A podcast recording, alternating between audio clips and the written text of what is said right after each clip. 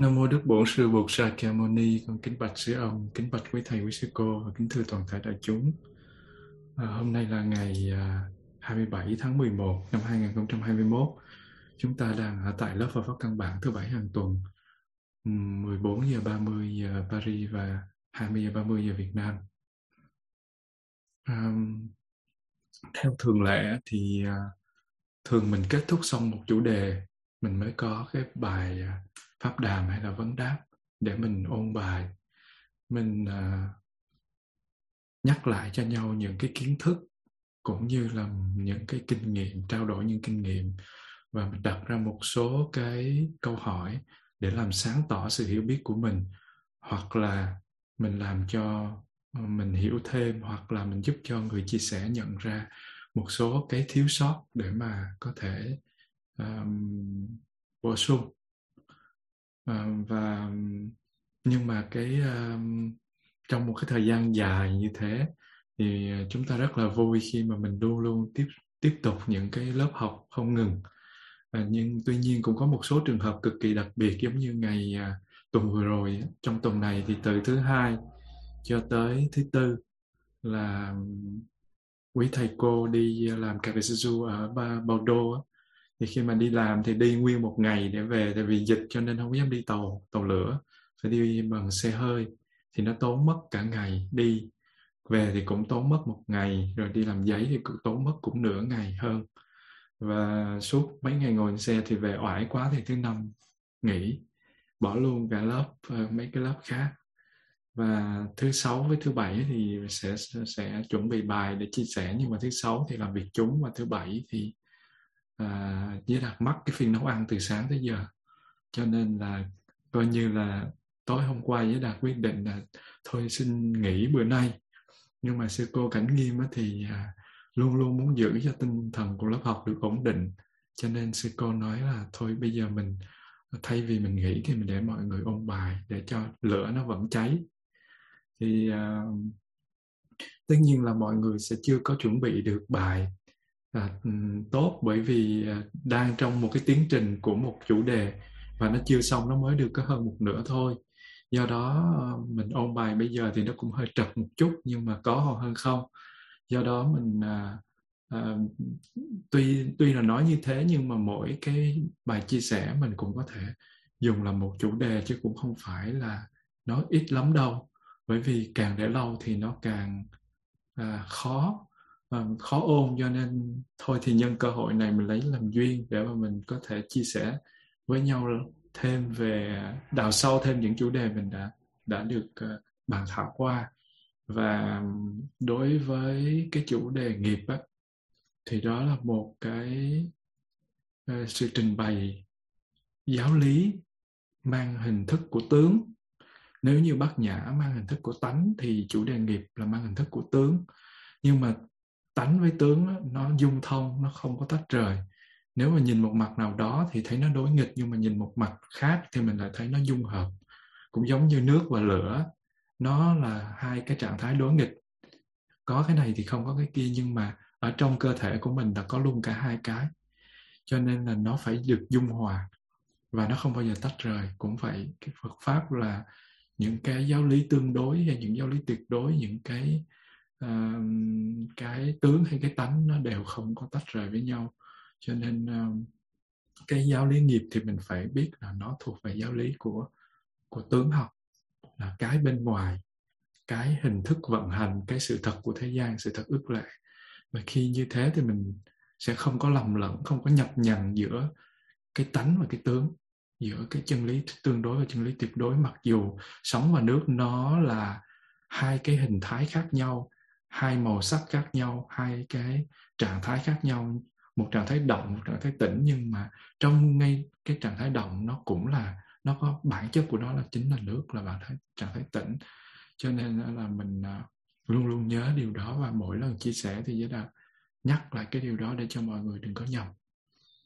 À, và đối với cái chữ nghiệp á, khi mình nói đến chữ nghiệp á, thì thường người ta hay bị lầm đến chữ số phận. À, bởi vì người ta cho là trời ơi tội nghiệp quá, hay là nghiệp của nó như vậy, có nghĩa là có ai đó đã control, đã điều khiển cái cuộc đời của mình theo cái ý của họ.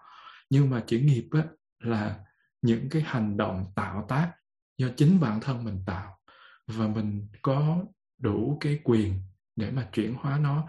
Mặc dù là trải qua nhiều bao nhiêu đời sống trước mình đã tạo ra rất là nhiều cái thói quen, nhưng mà tuy là nó cũng đã um, trổ quả và nó đã tạo ra một nguồn năng lượng nó hút mình, nhưng mà nói đi nói lại thì mình vẫn có khả năng để mà chuyển hóa nó, cho nên đó là một tin mừng. Và đối với cái nghiệp á, thì không phải chỉ là những cái nghiệp bất thiện, mà bên cạnh nghiệp bất thiện nó còn có nghiệp thiện. Đương nhiên đi đến cuối cùng của chặng đường của tướng á, thì mình phải thể nhập vào tánh. Thì tánh nó vốn là không có thiện, không có ác, không có đúng, không có sai, không có phải, không có trái, không có còn, không có mất, không có có, không có không. Nhưng mà mình đứng trên mặt tướng để đi vào, mình còn đang ở cái, cái level thấp, thì mình phải uh, hiểu rõ về nghiệp để mình đừng có bị những cái bất thiện nghiệp nó lôi kéo. Và bên cạnh đó mình cũng tạo ra những cái thiện nghiệp, và bên cạnh những cái thiện nghiệp á, thì nó lại phân chia làm hai loại. Đó là một cái loại thiện nghiệp đi tới sự giải thoát, và một loại thiện nghiệp thì đưa tới những cái con đường hạnh phúc tạm thời. Tuy nhiên á, cho dù là hạnh phúc tạm thời đi nữa thì mình cũng phải lên một chút xíu để mà có được một cái cơ hội thực tập, tu tập. Chứ nếu như không mà nó ở dưới thấp quá đó, mình không có cơ hội. Mình quá giàu thì mình cũng rất là khó tu, mình nghèo quá thì mình cũng khó tu lắm. Mình quá thông minh thì mà mình... mình quá nổi tiếng, mình quá giỏi giang thì cũng rất là khó tu, mà mình quá dở ẹt thì cũng rất là khó tu. Cho nên cái gì nó cũng nằm ở cái trạng thái trung bình thì nó rất là dễ. Do đó nói là thiện nghiệp á, thì nó không hoàn toàn đưa mình tới giải thoát, nhưng mà những cái thiện nghiệp mà khi mình làm và mình hiểu nó một cách rõ ràng, và mình biết cách buông nó, mình làm với một cái tâm giải thoát á, thì bất cứ là cái điều gì nó cũng sẽ đưa mình tới cái kết quả cuối cùng mình mong muốn. Do đó, mười cái thiện nghiệp sự này mà mình đã đi qua được sáu cái là những cái bước đường, những cái phương pháp, những cái, cái, cái pháp môn nó đưa mình đến cái con đường rộng hơn, cao hơn. Và từ đó mình có cơ hội để mình à, tu tập sâu hơn. Và... Cái, cái món ăn cũng là bao nhiêu đó nguyên liệu, cũng là bao nhiêu đó thành phần. Nhưng mà vào tay của một người biết nấu thì nó sẽ cực kỳ ngon. Nó, cái, món, cái đồ đơn giản thì lại thành một cái món rất là tuyệt vời. Còn nếu mà đưa tay vào người mà không biết nấu thì có bao nhiêu nguyên liệu đầy đủ thì cũng không có ra được món. Cho nên nếu như mà những thiện nghiệp này mà mình biết nấu khéo thì nó sẽ ra rất nhiều món ngon, và nó cũng sẽ hỗ trợ cho con đường tu tập của mình. Và mong rằng là um, hôm nay mình có một cái buổi pháp đàm cộng với vấn đáp chung được uh, an lạc, và mọi người thì uh, mở lòng ra để mà mình chia sẻ, hay cũng giống như những lần trước, chứ là không làm mất thời gian. Và kính cảm ơn đại chúng. Và xin sư cô thỉnh cho mọi người một tiếng chuông buông thư thở ba hơi thật là an tĩnh trước khi mình bắt đầu buổi pháp đàm vấn đáp.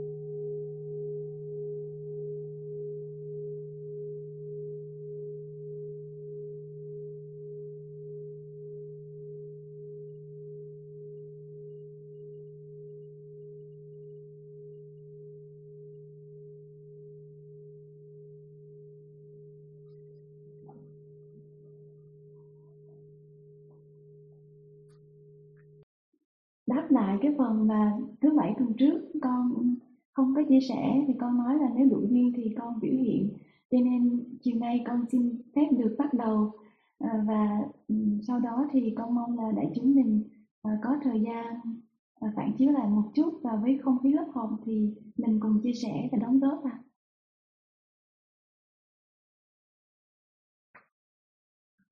À, dạ, giống như hồi nãy con có vào sớm và có chia sẻ với cô Duyên ở bên Đức ấy, là sáng nay ở Paris thì nó có tuyết rơi.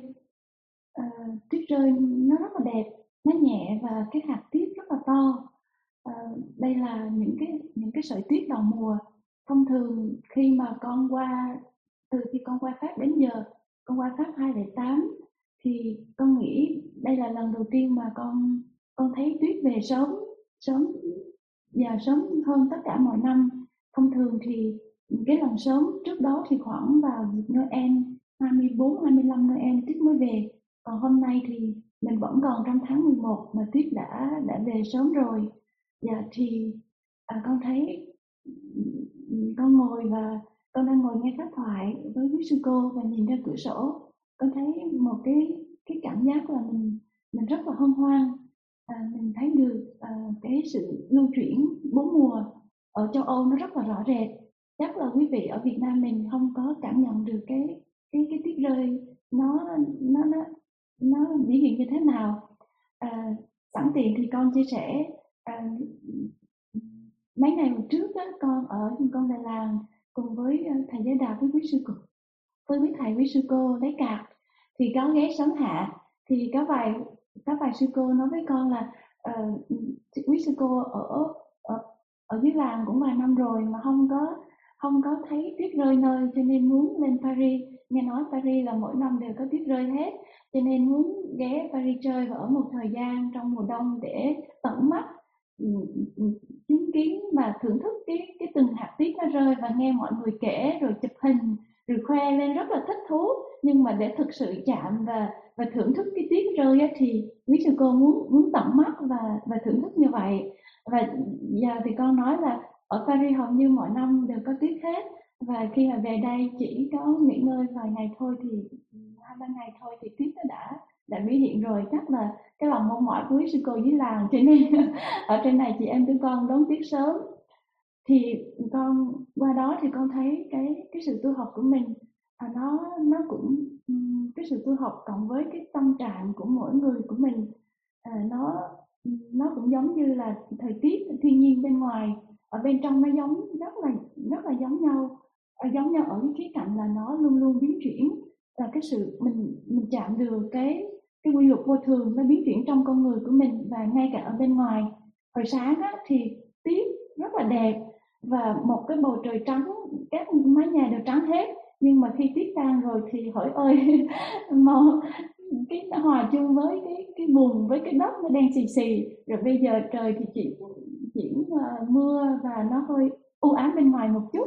Nhưng mà con thấy cái hồi nãy con có nói với cô Duyên là dù bên ngoài nó như thế nào nhưng mà bên trong mình đó nó có một cái sự ấm áp, nó có một cái ánh sáng, có một mặt trời, thì mình sẽ không bị cái ngoại cảnh nó tác động. Thì con muốn chia sẻ điều này ra à, cùng với à, ra cho lớp, là tại vì con thấy là con rất là biết ơn cái cái sự tu học, nó đã giúp con rất là nhiều. À, nhờ cái sự tu học mà giúp con nhận diện được những cái cái giây phút mà mình nó biến chuyển trong tâm thức của mình, à, những lúc mình vui mình buồn, và cũng nhờ cái sự tu học và nó nó nhận diện được những cái cái gì nó đang diễn ra trong mình và ở ngoài mình, và mình biết là mình và mình mình tu tập. Và đặc biệt hơn là nhìn lại cái cái cái, cái sự tu học của con, và cũng như là à, quán chiếu một chút về cái cái quá trình mà để mà con được như ngày hôm nay, thì con rất là con rất là biết ơn cái cái cái nhân duyên điều kiện đã đã cho con có được cái và cái phước duyên là một người tu, và những cái phước duyên để con được học uh, lớp của thầy. Và đặc biệt là thời gian gần đây mình uh, mình được học với mười mười phút nghiệp sự, thì con qua đây con xin cảm ơn thầy uh, đã chia sẻ cho lớp, và cũng như là cho con để con hiểu sâu hơn về cái cái giá trị của cái cái từng phước nghiệp sự một, và mình thấy rõ sâu sắc hơn cái nghiệp thiện mà mình đã tạo tác. À, và à, trong quá khứ đối với con chẳng hạn, thì con thấy để là một sư cô như con hiện tại bây giờ, thì chắc à, có lẽ là con cũng đã vun trồng cho mình những cái phước nghiệp thiện trong quá khứ, cái kiếp quá khứ hay là cái kiếp trong hiện tại, mà để ngày hôm nay con được làm một sư cô. Và và hiện tại thì càng sau những bài giảng của thầy giống như là à, bố thí, à, trì giới,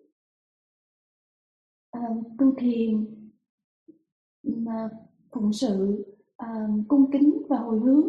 Từ những cái thầy chia sẻ, thầy phân tích ra cụ thể từng cái phần một như vậy, thì con thấy uh, con rất là, nghĩa là mình được may mắn là mình mình được thầy chỉ và cụ thể rất là rõ từng cái góc cạnh một để mình mình uh, mình hiểu và mình thực tập.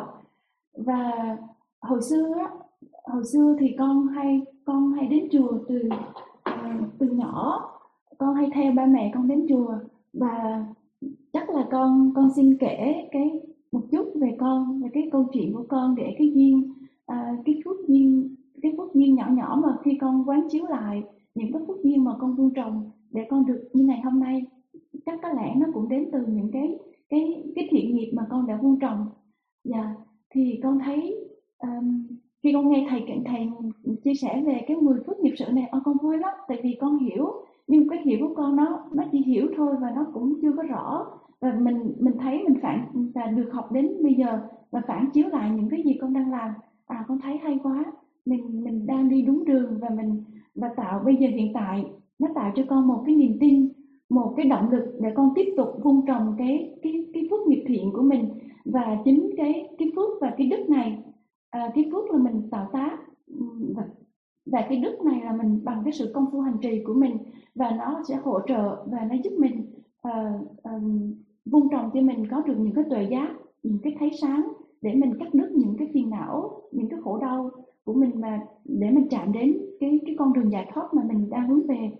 Thì thì con con xin quay lại một chút là à, con nhớ hồi nhỏ hồi nhỏ là cái cái thực tập bố thí của con vui lắm, tại vì con không có con không có được học giống như hiện tại và lớp học của mình như bây giờ. Thì nếu mà ai nằm trong khoảng độ tuổi của con à, là khoảng năm tám mấy, thì con chắc khoảng chín mười tuổi, thì quê Việt Nam của mình thì thời bao cấp đó, không có không có lúc đó thì chắc là điều kiện kinh tế của nước vẫn còn nghèo, và cái cuộc sống uh, vật chất rất là thiếu uh, rất là thiếu kém về nhiều mặt. Uh, nếu mà nhà ai mà có gạo ở trong nhà là và được được gọi là nhà đó có điều kiện ổn định về kinh tế. Thì khoảng thời gian đó thì con nhớ uh, nhà con thì cũng đầy đủ về về cơm ăn áo mặc, và và thời gian đó thì con con thấy là người ăn xin người ăn xin rất là nhiều. Và nhà con thì hầu như là thường là vài cách vài ngày thôi thì người ăn xin đến đến xin nhiều lắm. Thì con nhớ à, mẹ con dặn á, thì tại vì mình nhà cũng không có không có không có nhiều tiền lắm và cũng tạm đủ thôi, cho nên mẹ dặn là à, mọi người mà có đến xin á, thì mình cho nửa lon gạo thôi, tại vì nhà cũng không có đủ, cũng gói ghém trong gia đình thôi. Mà mà con không biết làm sao mà con thấy là lúc đó khi mà con ở nhà mà bất cứ ai đến, từ những người nhỏ, những cái cụ bà, cụ ông hay là uh, mẹ, những người tàn tật đến, thì trong lòng con, mẹ thì dặn như vậy, một đằng thì con con lại làm khác. Thay vì nửa lon thì con xúc đầy một lon gạo luôn, hoặc là con xúc xong rồi con lấy thêm nữa, và lần nào cũng như lần nào. Và con nhớ cái tâm của con lúc đó, con cho con cho quý vị đó, mà con thấy mình không con thấy là con rất là vui, tại vì giống như là con nói con con xúc gạo cho cho cái vị mà nhận đó, là cái lòng của con hôm nay họ có gạo để họ ăn, họ không phải và họ không phải thiếu thiếu ăn. Và thì từng từng những cái nhỏ nhỏ đó, và và lớn lên thì con khi mà con con có duyên được được đến chùa, được tiếp xúc Phật pháp, thì con cũng cái hình ảnh của thầy quý sư cô nó trong lòng con nó đẹp lắm. Đi ra đường á là con với cái thầy với sư cô, con rất là là thích nhìn, và cái tâm cung kính của mình á, uh, cung kính của con là con chỉ thích nhìn thôi. Nếu mà quý thầy với sư cô mà đi cùng chiều á, thì con làm sao mà cái tầm nhìn của quý thầy với sư cô con luôn luôn thấy để gần cái cái cái hình ảnh đó nó đặt vào trong mắt con. Còn đi ngược chiều là con quay lại để cùng chiều để cho thấy. Và con dạ, và khi mà lớn lên một chút xíu nữa, con học cấp ba mùa hè á, và con xuống ở chùa hoàn toàn luôn. Và bạn bè bạn bè con đến tìm con thì gia đình con nói nếu mà tìm con á thì chỉ xuống trường mới thấy thôi. Và thì con thấy cái cái cái sự mà uh, vun trồng những cái cái cái cái phước nghiệp thiện của mình á, bây giờ khi mà quán chiếu lại thì con thấy uh, nó rất là không phải con chỉ làm một cách tự nhiên thôi, tại vì mình mình mình thích, mình thấy cái con đường tu nó đẹp, cái hình ảnh cung kính của mình đó, chính những hình ảnh đó nó giúp con gần gũi với quý thầy quý sư cô, và để là để để trở thành, để giúp cho con có những cái cái, cái đủ nhân viên chính để là con là một sư cô như ngày hôm nay. Và con thấy rất là vui. À, à, có những con không biết là à, con nghĩ là chắc là quý cô chú hay là các bạn trẻ hay ai đó chắc cũng cũng có nằm trong tâm trạng của con, nếu mà à, mình mình đến chùa mình thích gần gũi quý thầy quý sư cô, mình chơi, và cái cái cái năng lượng đó và nó, nó, nó, cái năng lượng lành của quý thầy quý sư cô nó rất thân thiện á, nó hút mình vào vậy á, thì hồi nhỏ con cũng rơi vào trong cái tâm trạng đó. Dạ, thì chính cái năng lượng đó nó nó kết nối và nó dính con đến ngày hôm nay luôn. Con thấy rất là vui và con muốn chia sẻ một chút xíu gì đó cái và cái cái duyên của con, và cũng như là cái sự thực tập mà để mà con đã vun trồng những cái duyên lành để con được làm một sư cô như con đang là, và cái sự cái thực tập mà trì giới mà thầy chỉ chia sẻ tổng tổng quát mà à, như vậy thôi. Nhưng mà thực sự bây giờ thì con con là con đã thọ giới lớn rồi, nhưng mà đối với chúng con là mỗi quý thầy quý sư cô hai tuần mỗi lần chúng con đều đều phải ôn tụng giới lớn để nhắc nhở mình, nó là cái cái cái hàng rào bảo vệ để chúng con giữ cho chúng con được là là một sư cô. Cho nên con thấy rất là quý, và à, con thấy mình rất là hạnh phúc được được bảo bọc trong cái, cái năng lượng của tăng thân, được bảo bọc trong cái năng lượng của giới, để mình mình được duy trì cái cái cái tâm thiện tâm lành của mình, và mình đi xa hơn trên con đường tu học. Thì con nghĩ là đối với à, quý vị mình, những vị nào mình đã biết năm giới hoặc là mình đã phát nguyện thọ trì thì cũng vậy, năm giới thì nó cũng là cái một cái và một cái hướng nó giúp mình đi tới, nó bảo vệ mình mình không có có có phạm phải những cái cái lỗi lầm mà nó tập nó làm cho mình khổ đau. Dạ, thì à, một chút gì đó con con xin bắt đầu à, để làm cảm hứng cho mọi người à, đại chúng chia sẻ. Dạ, à, kính cảm ơn quý thầy quý sư cô đã lắng nghe.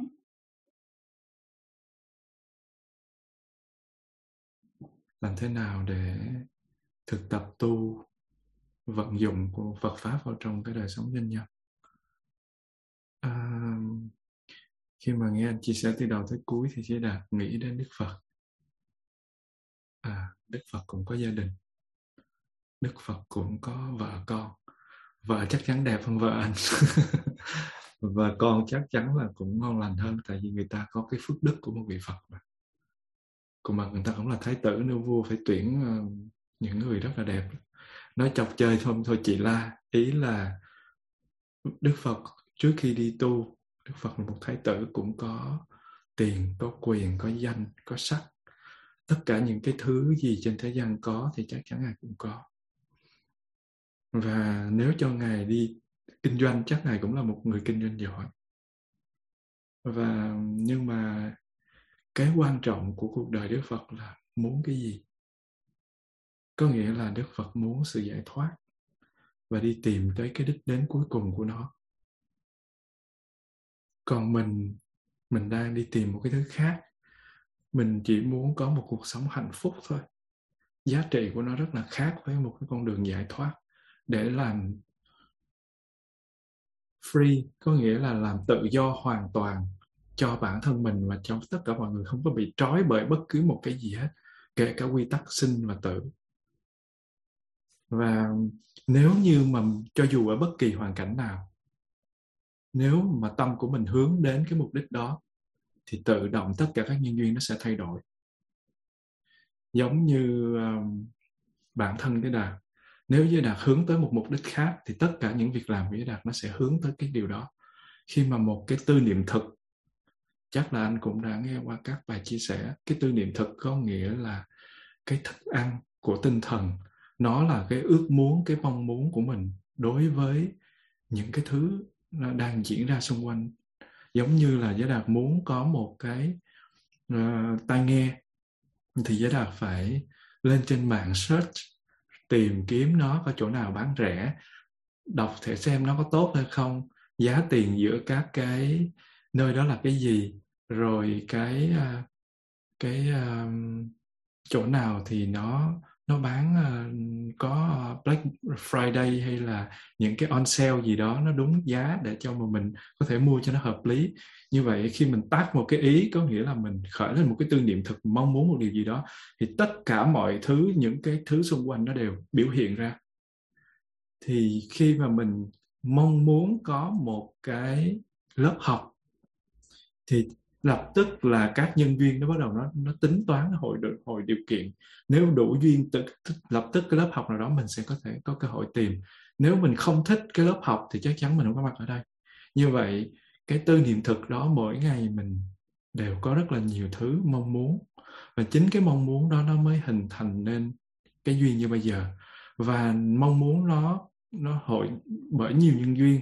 Nó không chỉ là duyên hiện tại mà nó còn là duyên quá khứ. Duyên hiện tại thì mình có thể thấy và biết, nhưng duyên quá khứ mình không có thấy và biết. Và duyên quá khứ nó lại chiếm một phần lớn, mà dùng cái cách của khoa học thì cũng rất là khó để mà phân biệt được. Cho nên nó là một cái năng lượng vô hình nó tác động đến mình. Thì giới đạo muốn nói là gì? Nếu mình muốn xuất gia, trong bất kỳ trường hợp nào mình vẫn có thể xuất gia được. Và đó là cái, cái, cái, cái điều thứ nhất. Cái điều thứ nhì, xuất gia không có nghĩa là cạo đầu xuống tóc. Đi vào trong chùa mà mình không có thực tập giới luật, mình không có cái, cái, cái tâm mà hướng tới giải thoát, thì mình sẽ bị trôi ngay, giống như một xác chết mà đi vào trong một cái, cái biển ấy. Nó sẽ bị nước biển đẩy ra và đi lên bờ ngay. Nó không phải như sông mà chìm xuống, biển không bao giờ nhận xác chết. Do đó nếu như trong cái con đường giải thoát mà mình không có đủ cái năng lượng thực tập tu, mình không có đủ cái, cái tâm á, thì nó sẽ đẩy ra. Cũng giống như nếu mà mình làm doanh nghiệp á, mình không hề thích thú một chút xíu nào thì trước sau mình cũng phải ngừng. Còn mình đi á, là mình vẫn còn có cái tâm, nó vẫn còn có cái năng lượng để thúc đẩy nó tới. Và nói một điều là nếu như mình là một uh, bác sĩ thì mình sẽ nói trời ơi, làm bác sĩ nó khổ quá, là như chị uh, Kim Anh chị bảo là trời ơi, phải ký những cái điều mà mình cảm thấy trái lương tâm vô cùng. Nhiều khi người ta muốn bỏ đứa bé mà mình uh, không giúp thì không được, mà giúp thì nó ác. Rồi uh, nhiều khi mà mình không có muốn nhúng tay vào. Xong rồi có người thì làm ở trong cái doanh nghiệp, mình không có muốn hợp tác với bên này, mà nếu mà hợp tác thì nó sẽ ra nhiều điều bất thiện. Mình cũng không có muốn là mình phải đi cửa sau, mà mình không đi thì doanh nghiệp nó bị thế này thế kia. Mỗi cái ngành, mỗi cái nghề nó đều có những khó khăn. Như vậy con đường tu nó cũng có những cái khó khăn. Khi mà mình tu á, thì mình thấy là trời ơi, ở ngoài mình muốn làm gì mình làm, vô đây mình bị ăn hiếp. Nhiều khi sư anh hay sư em mình ăn hiếp, hay sư chị mình ăn hiếp. Rồi nhiều khi mình không được làm cái thứ mình muốn. Giả sử như mình buồn ngủ quá và mình không có đi thời khóa thì cũng bị sư anh, sư chị, sư em dòm ngó, cũng ngại. Rồi hoặc là thí dụ như cái cuộc sân mình nó nổi lên, giống như chị chị chị Minh Nga, thì mình làm cái gì? Mình phải tự tác ý nói chuyện với mình để mà chuyển hóa nó. Đi quánh người ta thì dễ, đi mắng người ta thì dễ, nhưng mà tới chừng mình chuyển hóa mình nó cực kỳ khó, giống như là một sự áp chế mà mình phải làm làm sao cho nó cho nó thật, cho nó đúng, cho nó đẹp và cho nó thoải mái. Thì đó là một cái quá trình rất là là khó, và đó chỉ là một cái tí xíu nhỏ thôi. Nó không phải là một cái cái cái bức tranh tổng thể, mà bức tranh của một người tu nó cũng phức tạp và đa dạng vô cùng. Và cái con đường tu nó Nó không phải đơn giản giống như mọi người nghĩ. Nó là một con đường mệt mỏi nhất, khó khăn nhất, dài lâu nhất, phức tạp nhất. Giới Đạt dám nói cái điều đó. Bởi vì cái con đường này nó, nó, nó xa quá, nó dài quá. Cho nên, cho nên trong các kinh Đại Thừa mới diễn nó ra thành những phương tiện để giúp đưa mình đi lên từ từ từ từ. Tuy nhiên, cái mục đích của mình á, trên cái con đường xa dài vậy nè, mỗi mỗi lúc mà mình buông một cái gánh hành lý xuống thì nó sẽ nhẹ vơi, nó sẽ thoải mái hơn. Cho nên tuy là nó xa, nó dài, nhưng mà cái nó là con đường đẹp và con đường đúng và con đường mà mình phải đi đến. Cho nên nó xa như vậy, chứ nó xa dài hơn một tỷ lần nữa thì cũng phải đi thôi. Do đó nếu mà nói khó khăn thì chẳng có cái nào khó khăn cái nào đâu. Cái nào nó cũng có khó khăn, nghề nào cũng khó khăn, kể cả tu sĩ nó cũng có khó khăn của nó, chứ không phải là không có khó khăn. Đặc biệt là khi tâm mình nó nó khởi lên những bất thiện tâm, nó khởi lên những cái uh, sự lười biếng, sự, sự ích kỷ, nó khởi lên mà mình phải vừa là phải chống đối bên ngoài, vừa phải chuyển hóa bên trong, thì nó rất là khổ chứ cũng chẳng có vui vẻ gì nếu như mình không biết cách tu. Và nhiều vị tu tới mấy chục năm rồi cũng phải rũ áo ra đi để trở về lại với cuộc sống bình thường. Nếu mà nó dễ mà nó sung sướng quá như mọi người nghĩ thì chắc là chẳng có ai ra đời làm gì. Và cái tỷ lệ của người tu nó cũng rớt như con xoài trứng cá vậy đó, nó luôn luôn là nó không có tồn tại được nhiều. Do đó không có cái gì dễ hay khó ở đây, mà cái là một mình mong muốn cái gì, mình bỏ ra bao nhiêu công sức. Còn cái việc mà mình nói thôi bây giờ tôi không muốn làm doanh nghiệp, thì người bên à, bác sĩ nói tôi tôi muốn là bác sĩ, bác sĩ mệt quá. Người nha sĩ thì họ bảo trời ơi cả ngày ăn rồi người ta nhìn cái gì đẹp đẽ đâu, không còn tôi nhìn toàn là cái bộ răng, mà toàn răng sâu với lại nhiều khi là mổ và cắt. Còn cái người trên phi cơ họ sẽ bảo là trời ơi thiền cái gì, tôi thiền cái gì nổi mà thiền. Tôi có nhiều chuyến bay tôi bay hai mươi tiếng, hai mươi mốt tiếng, hai mươi sáu tiếng, nhiều khi đi vệ sinh tôi còn đi không được nữa. Và như thế thì rồi gặp cái vị dược sĩ vô, người ta mua thuốc thì người ta, những người dễ thương không nói, những cái người vô họ hoạnh hoẹ, họ nhiều khi họ cho người vô đập đánh, rồi họ họ à, gọi là họ bạo hành, họ bạo lực. Thì nói chung là bất cứ cái ngành nghề gì nó cũng có những cái khó khăn riêng. Và đạo Phật, con đường của Phật không phải là con đường đi tìm vui để tránh khổ của thế gian, mà con đường của Đức Phật là con đường thông qua khổ, hiểu rõ bản chất của nó để có thể sống với nó mà mình không có bị nó chi phối. Cũng là một cái, cái lượng muối đó, nhưng mà đối với một cái người mà họ có nhiều nước thì cái nước đó trung hòa với muối mình có thể uống được không có mặn. Mình có một vại nước mà mình có một nhúm muối. Nhưng mà nếu mà một người đó dùng một cái cốc nước nhỏ mà một cái, cũng bao nhiêu đó muối thì sẽ không trung hòa nổi. Do đó cái con đường tu là cái con đường để mở rộng cái tâm của mình ra, để mình có thể chứa đựng những khó khăn, hiểu được giá trị của nó. Như Giới Đạt đã chia sẻ rất nhiều lần ở trong các bài chia sẻ trước, đó là khi mà mình đụng phải một cái niềm vui á, thì mình rất là thích thú, nhưng mà niềm vui nó rất là nguy hiểm, vô cùng nguy hiểm. Cái niềm vui mà nó đem lại sự giải thoát, sự an lạc chân thật cho mình á, nó chiếm tỷ lệ rất là thấp. Trong khi đó những cái niềm vui mà đưa tới nguy hiểm nó chiếm tỷ lệ rất là cao. Niềm vui như là mình đi ăn nhậu, niềm vui như là mình đánh bài, niềm vui như là mình cá độ đá banh, niềm vui như là mình đi mua sắm thời trang, chạy theo những cái dục lạc thế gian, đi khiêu vũ, đi quán bar, hay là mình à, hút thuốc, mình uống rượu. Những cái niềm vui đó nó rất là thích thú, nhưng mà kết quả của nó rất là thê thảm. Và mình thì cái tâm của mình nó luôn luôn chạy theo cái vui trước đã, còn cái thê thảm gì tôi không biết, chừng nào nó xảy ra thì tôi mới đau khổ, mới hối hận. Do đó trong cái niềm vui đó nó vô cùng nguy hiểm. Mà cái khổ đau á, thì lúc nào nó cũng biểu hiện, mà giá trị thực của nó mình không có biết. Tại vì trốn nó làm sao biết nó được. Nó vừa tới là mình đẩy nó đi, nó vừa tới là mình đẩy nó đi, thì làm sao mình biết được nó là cái thứ gì. Cho nên nó vô thường chuyển biến như thế nào. Giống như chị Minh Nga có chia sẻ là cái tâm, cái, cái, cái lòng tham của nó của mình trước giờ vẫn có. Thí dụ như nếu mà mình không có tu á, mình không có học qua những bài học á, thì cái bạn kia nói um, chị quyên tiền, thì mình nói mày là cái gì mà tao phải quyên, tiền này tiền của tao, tại sao tao phải đưa. Hay là cái chị uh, Ngọc Yến nói là uh, tại sao tôi phải cho chị cái này, tôi mắc mới gì mình phải đi cho ở cái đó. Nhưng mà khi mà mình Mình, mình học chánh niệm thì mình xét được cái tâm, mình thấy được cái tâm, mình thấy được cái sự vận hành của tâm, mình thấy được lòng tham của mình, mình quay lại để mình nhìn. Thì khi mà mình tu á, mà mình đối diện được với những khổ đau thì mình thấy được các quy tắc vận hành của nó. Nó cũng, cũng là vô thường, nó không thực và nó cũng không có tự tánh. Nó cũng giống như nỗi khổ và niềm vui. Và lần trước thì, thì có vị có chia sẻ là, anh Đạt có chia sẻ là tại sao khi mà mình, mình tu riết rồi á, những cái niềm vui to lớn mình không thấy rung động mạnh. Và hình như những nỗi buồn mình cũng không có bị dao động mạnh nữa. Là tại sao vậy? Tại vì nếu mình dao động mạnh ở niềm vui to lớn thì mình cũng sẽ dao động mạnh ở nỗi buồn to lớn. Và cái niềm vui đó, khi mà mình có chánh niệm, mình thấy được bản chất của nó thì mình không có bị à, nó làm khổ nữa.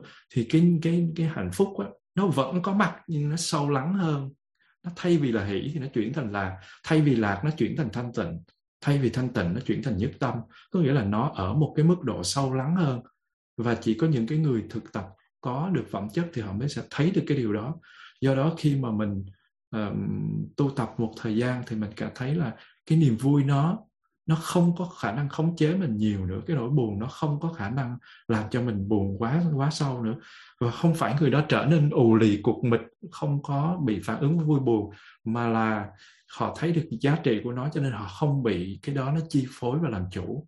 Và mình trở thành một người thấy được mình, biết được những gì đang diễn ra để mình không phải hối hận cho những cái việc làm, hành động của mình. Hay nói khác hơn đó là nghiệp, hoặc là cái Satana, hoặc là chủ ý của mình nó dẫn mình đi bậy. Do đó khi mà mình học Phật á, thì mình không có, không có tìm vui, không có tránh khổ, mà là thấy được giá trị của khổ, thấy được nguyên nhân của khổ để không tạo những cái nghiệp mà nó liên quan đến, nó đẩy mình tới cái, cái khổ. Um, có một cái vị doanh nhân, vị ấy Giới Đạt cũng nói với, kể cái ví dụ này rất là nhiều lần. Vị doanh nhân đó rất là thành công. Nếu mà nói rằng là suốt cả cuộc đời này vị đó còn phải đi làm kiếm tiền nữa không thì vị đó không có cần. Nhưng mà cái vị đó họ lại cũng giống như anh, họ muốn ngừng kinh doanh. Và họ nói kinh doanh nó cũng cứ, cứ cái hợp đồng này mở ra mà mình không chạy theo thì nó tiếc, mà chạy theo thì nó mệt.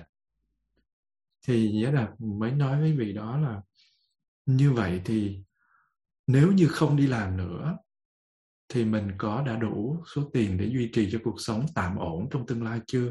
Thì vị đó nói dạ có, đã đủ. Như vậy Giới Đạt mới nói, vậy thì nếu như nó đã ổn rồi, mình có cái khả năng, mình nhìn xem, mình có khả năng làm thêm mà không bị chi phối bởi đồng tiền đó nữa không? Có nghĩa là mình vẫn làm giàu. Tại vì không làm giàu không phải chỉ cho bản thân mình, mà còn đi giúp đỡ người khác. Như vậy, khi mình giúp đỡ người khác, đó là một phương tiện để giúp ích cho xã hội. Đó cũng là một cái cách, cái cách bố thí, cái cách cũng cống hiến cho xã hội. Thì khi mà mình thực tập như thế, thì mình đem lại lợi ích cho nhiều người, để giảm thiểu khổ đau của nhiều người. Đó cũng là một cách tu. Vậy tại sao mình có cơ hội, người ta muốn không được, tại sao mình lại bỏ? Nhưng mà cái quan trọng là khi mình tác ý, mình nói là tôi không có phải làm giàu thêm để tôi kiếm thêm, để tôi bỏ túi, mà toàn bộ cái phần làm giàu thêm là cái phần để tôi giúp đỡ cho mọi người. Và như thế, nếu tôi giúp đỡ cho mọi người mà nó, nó, nó khổ thì nó vô lý quá, không thể nào như thế, tôi còn phải có thời gian thực tập tu. Cho nên tôi giúp đỡ cho mọi người là tôi làm bằng khả năng của tôi, và được bao nhiêu á, thì tôi cống hiến cho xã hội bấy nhiêu, tôi cống hiến cho những cái người có duyên với tôi bấy nhiêu. Như vậy trong lúc tôi làm, tôi không có cố gắng giành uh, giật, sâu xé, hoặc là uh, áp chế, hoặc là đè nén nữa, mà là tôi làm hết lòng. Tôi được một thì tôi giúp một, tôi được mười tôi giúp mười, tôi được một trăm tôi giúp một trăm. Còn cái phần của tôi thì đã ra xong rồi. Phần của tôi, phần của vợ tôi, phần của chồng tôi, phần gia đình tôi, phần con cái tôi, phần những cái uh, lễ nghi tôi đã xong rồi. Bây giờ cái phần làm ra nữa, đó là cái phần tôi cống hiến cho xã hội. Bởi vì một cái vị một cái vị tỷ phú như họ nói rằng là thực ra cái số tiền của tôi tôi sẽ không bao giờ dùng hết trong cuộc đời, trừ khi tôi dùng bậy bạ thôi. Tôi chỉ cần khoảng mười triệu euro thôi là tôi đã có thể, vì một tỷ phú thì mười triệu euro quá bé với ổng, nhưng mà mười triệu euro tôi có thể duy trì cuộc sống một cách quá tốt rồi. Cho nên á, khi mà các vị tỷ phú, có vị tỷ phú mà cho con của họ, họ cho có mười triệu à. Họ đem cái số tiền đó là đi đi đi làm từ thiện. Tại sao họ không cho con của họ hết số tiền đó? Họ thương mà. Nhưng mà cái việc mà con họ phải đứng trên đôi chân của nó để làm mới thấy được giá trị của nó. Nếu như nó biết làm, mười triệu quá dư dả. Nếu không biết làm thì cho hơn nữa nó cục phá. Như vậy thực ra cái lòng tham của con người á, nó nó luôn luôn đẩy mình lên, lúc nào cũng muốn nữa. Nó phải như thế này hay phải như thế kia. Thực ra khi mình quay lại mình buông á, thì mình thấy thực ra nó không nhiều như thế. Do đó nếu mà mình có học, có thực tập, có tu thì mình sẽ quán chiếu, mình thấy là mình nên giữ cái gì cho mình và chia cái gì cho người. Vậy thì cái mục đích của doanh nghiệp của mình là gì? Mục đích của doanh nghiệp của mình không phải chỉ là kiếm tiền, làm giàu. Mục đích của, của doanh nghiệp đó là duy trì cuộc sống cho mình và cho mọi người ổn định, giúp ích cho bản thân, gia đình mình và xã hội. Như vậy thì Nếu như mình làm, mình buông cái phần áp chế đó ra, giả sử như mình làm mà nó có những cái hợp đồng béo bở và mình thấy nó không có um, nó không có làm cho mình khổ não phiền đau quá đó, thì mình hãy đi theo. Còn nếu như nó rắc rối quá, mình buông buông cái đó cũng là một cái cách tu. Còn nếu như mà hợp đồng nó quá béo bở, làm thì nó rất là nhẹ nhàng mà nó còn giúp ích được nhiều người, thì tại sao mình không làm? Thay vì để người khác làm mà không giúp ích được mọi người, thì mình làm, mình giúp mọi người. Nhưng mà trong lúc làm á, cái tâm của mình nó không có bị xoắn, nó không bị xoắn não, nó không có bị khổ đau, nó không có bị lòng tham chi phối. Giống như, nói thật là như thế này, ví dụ bản thân của Giới Đạt, Giới Đạt thấy là có những vị họ cúng dường cho mình, có những vị họ chia sớt những cái phần vật chất ở cho mình. Thì giả sử như cái phần vật chất đó mình sử dụng có hết không? Thực ra mình sử dụng không hết thì mình sẽ đem chia lại cho người khác. Giả sử như mình chia lại cho những cái vị mà mình quý, mình mến, do dù đó là vị nào, thì khi mà mình chia như thế đó, là mình đã sử dụng cái tiền của những cái người, những người thương khác. Tại vì họ thương mình, họ quý mình, họ mình họ mới mới giúp đỡ cho mình, thì mình sử dụng những cái món đó để mình cho những cái người bên này, những người thương A để cho những người thương B. Nhưng mà mình nếu mình phát một cái tâm lại, mình nói à, đây là những cái người thương A, những người thương B là những người thân trong gia đình, hay là bà con, hay là người yêu, hay là những cái người mình thương quý, mình mình mình mình mình kính trọng, hoặc là máu mủ vân vân, thì mình lại là mà lại hút hết những cái phần của cái người thương A vốn cúng dường cho mình, bố thí cho mình, mình đem mình đưa qua cho một cái người B, và mình cứ đòi hỏi một cái người A nhiều như thế. Thì nếu mà mình xài thì nó có lý, nếu mình xài thì nó có lý, tại xài cho mình thì mình hút. Đó là mình đang nói nói một cái chân lý thế gian thôi, mình chưa nói tới sự giải thoát. Thì nhưng mà cái này là mình lại đem cái này mình lại cho người khác, và bản thân của mình lại khởi lên lòng tham, thì hỏi nó có đáng không? Và những cái người mà cúng dường, những người giúp đỡ cho mình có thể là bà con thân thuộc của mình nhiều kiếp, và mình lại đi hút của một cái của của bên này để mà mình đưa qua cái nguồn bên kia. Mình chỉ là cho, cũng là bố thí, nhưng mà nếu như sự bố thí đó nó khởi bằng lòng tham của bên này thì nó là vô lý rồi. Thà là mình làm cho mình chứ, mình không mà mình không hưởng, mà mình lại mình lại dùng lòng tham để mà cung cấp cho sự bố thí, thì cái đó nó không có nó không có lý tí nào.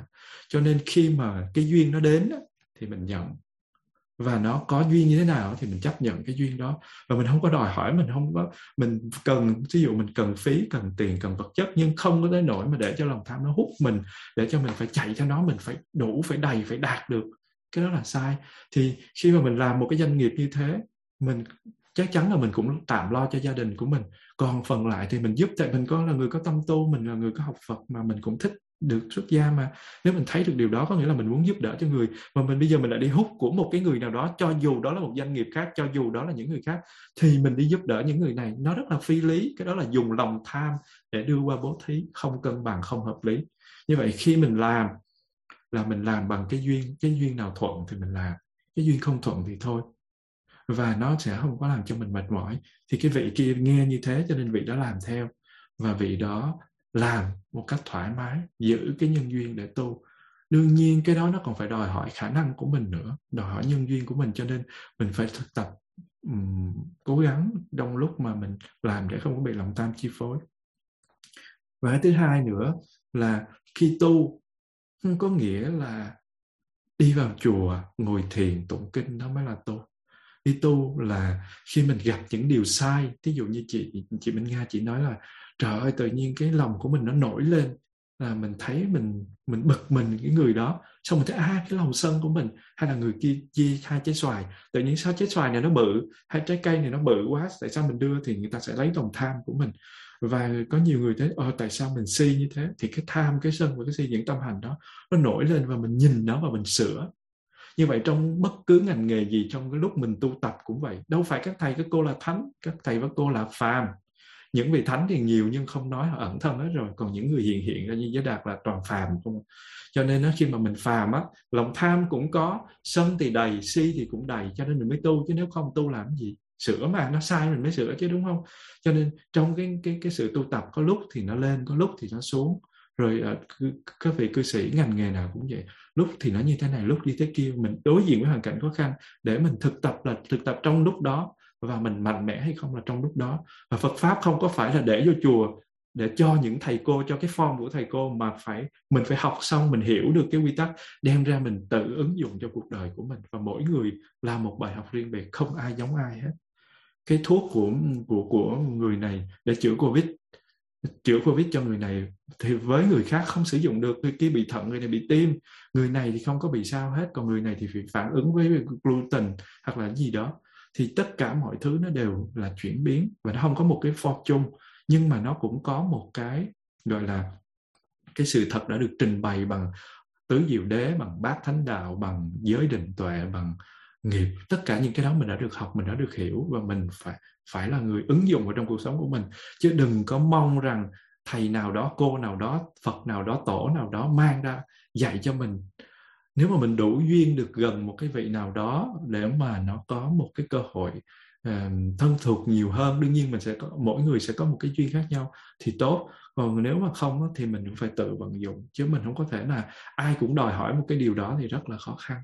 Và trong trường hợp của mình, chính mình mới biết được cái nghiệp của mình, chứ không ai được biết được cái nghiệp của mình. Và còn hỏi là muốn biến một cái sở làm thành một cái chùa, nếu mà muốn biến một cái sở làm thành một cái chùa, điều đó rất là khó. Một cái chùa mà còn chưa biến được thành một cái chùa chính thức thì làm sao một cái sở làm biến thành chính thức? Tại vì tâm của người ta hướng về, về đâu để mà biến thành một cái, cái, cái chùa? Khi nào sự tụ tập ở đó lại là những người ham tu, sống hòa hợp, thì đó trở thành một cái chùa. Khi mà các bạn nhậu nhập chung lại với nhau thì đó là một cái quán nhậu. Khi mà những cái người họ thích cái uh, du lịch và họ kết bạn với nhau thì trở, trở thành những cái người ham du lịch và bạn du lịch. Và như thế thì cái chỗ mình làm đòi hỏi mình phải thực tập tu trước, sâu sắc, và mình giúp đỡ cho những người, những người bạn của mình. Và những người đó họ phải có đủ duyên nữa, chứ không phải muốn là được. Tuy nhiên cái mong muốn đó là cái thiện, mình cứ mong muốn thôi. Và tự nhiên nếu như con cái duyên nó đủ và mình nỗ lực thì mình sẽ từ từ, nó sẽ tạo ra như thế. Giống như là một, trong những lớp này, trong lớp này có nhiều người họ muốn học, học tập, thì tất cả những người họ muốn học tập đó, khi mà có một cái duyên, có những cái bài chia sẻ và nó hợp lý, nó không có đi ra ngoài cái con đường của Phật, nó đem lại hạnh phúc cho mình, thì tự nhiên là tụ lại trở thành một cái lớp thôi. Muốn hay không nó cũng vậy. Và giống như một cái hoa nó nở ra, nó có một mùi hương, thì tất cả ruồi, ong, bướm gì sẽ bay ào ào tới. Mình đừng có sợ là nó không có, mà mình hãy làm một cái hoa nở ra một, một, một, một cái, cái hương sắc đủ đầy để cho ong bướm nó bay tới. Còn uh, vấn đề chánh niệm, có một người hỏi với Đạt là uh, con làm thợ may, con làm thiết kế thời trang, thì bây giờ con thiết kế như thế nào để cho các sản phẩm nó có chánh niệm? Cái câu hỏi này nó hơi ngược. Khi mà mình có chánh niệm, mình làm cái thứ gì nó cũng nó cũng là một cái thành sản phẩm tốt. Tại là chánh niệm thì tất cả những cái điều mình làm ra nó xuất phát từ chánh niệm. Như vậy khi mà chánh niệm thì mình sẽ biết là à, mình không có uh, sản xuất ra những cái thứ mà nó tạo ra những cái ham muốn kích thích đòi hỏi, và nó nó làm đau khổ cho những người khác phải chạy theo. Cho nên khi mà mình có tâm chánh niệm thì mình làm gì nó cũng ra chánh niệm, sản phẩm của mình là sản phẩm của chánh niệm. Còn bây giờ mình mình nói làm gì để bộ đồ chánh niệm, cái áo hở cổ hay là cái áo hở tay là sản phẩm không chánh niệm sao không? Nó phụ thuộc vào gì? Phụ thuộc vào tâm thức của mình, chứ nó không phụ thuộc vào cái áo áo như thế này hay thế kia. Cho nên nó là không phải là do cái áo nó là sản phẩm, nó nó là làm thế nào để ra cái áo chánh niệm, mà cái tâm chánh niệm như thế nào thì cái áo nó sẽ ra sản phẩm ứng với cái tâm của mình. Như vậy thì khi mà mình kinh doanh cũng vậy, một doanh nhân phải hiểu Phật Pháp, phải thực tập như thế nào đó, thực tập chánh niệm, thực tập giới, thực tập định như thế nào đó. Khi mình mình có giới của định thì mình nhìn sâu vào mọi thứ, mình sẽ thấy là cái gì mình nên làm và cái gì mình không nên làm. Và khi mà mình đã làm hết mình rồi, cái duyên gì, cái quả gì nó xảy ra, mình không có care nữa. Tại vì mình không có thể nào làm khác hơn, tôi làm tốt nhất rồi, làm sao mà có bắt tôi làm hơn nữa. Cho nên đó là um, doanh nhân à, kinh doanh như thế nào, mà kinh doanh bằng cái tâm thiện thôi. Cảm ơn.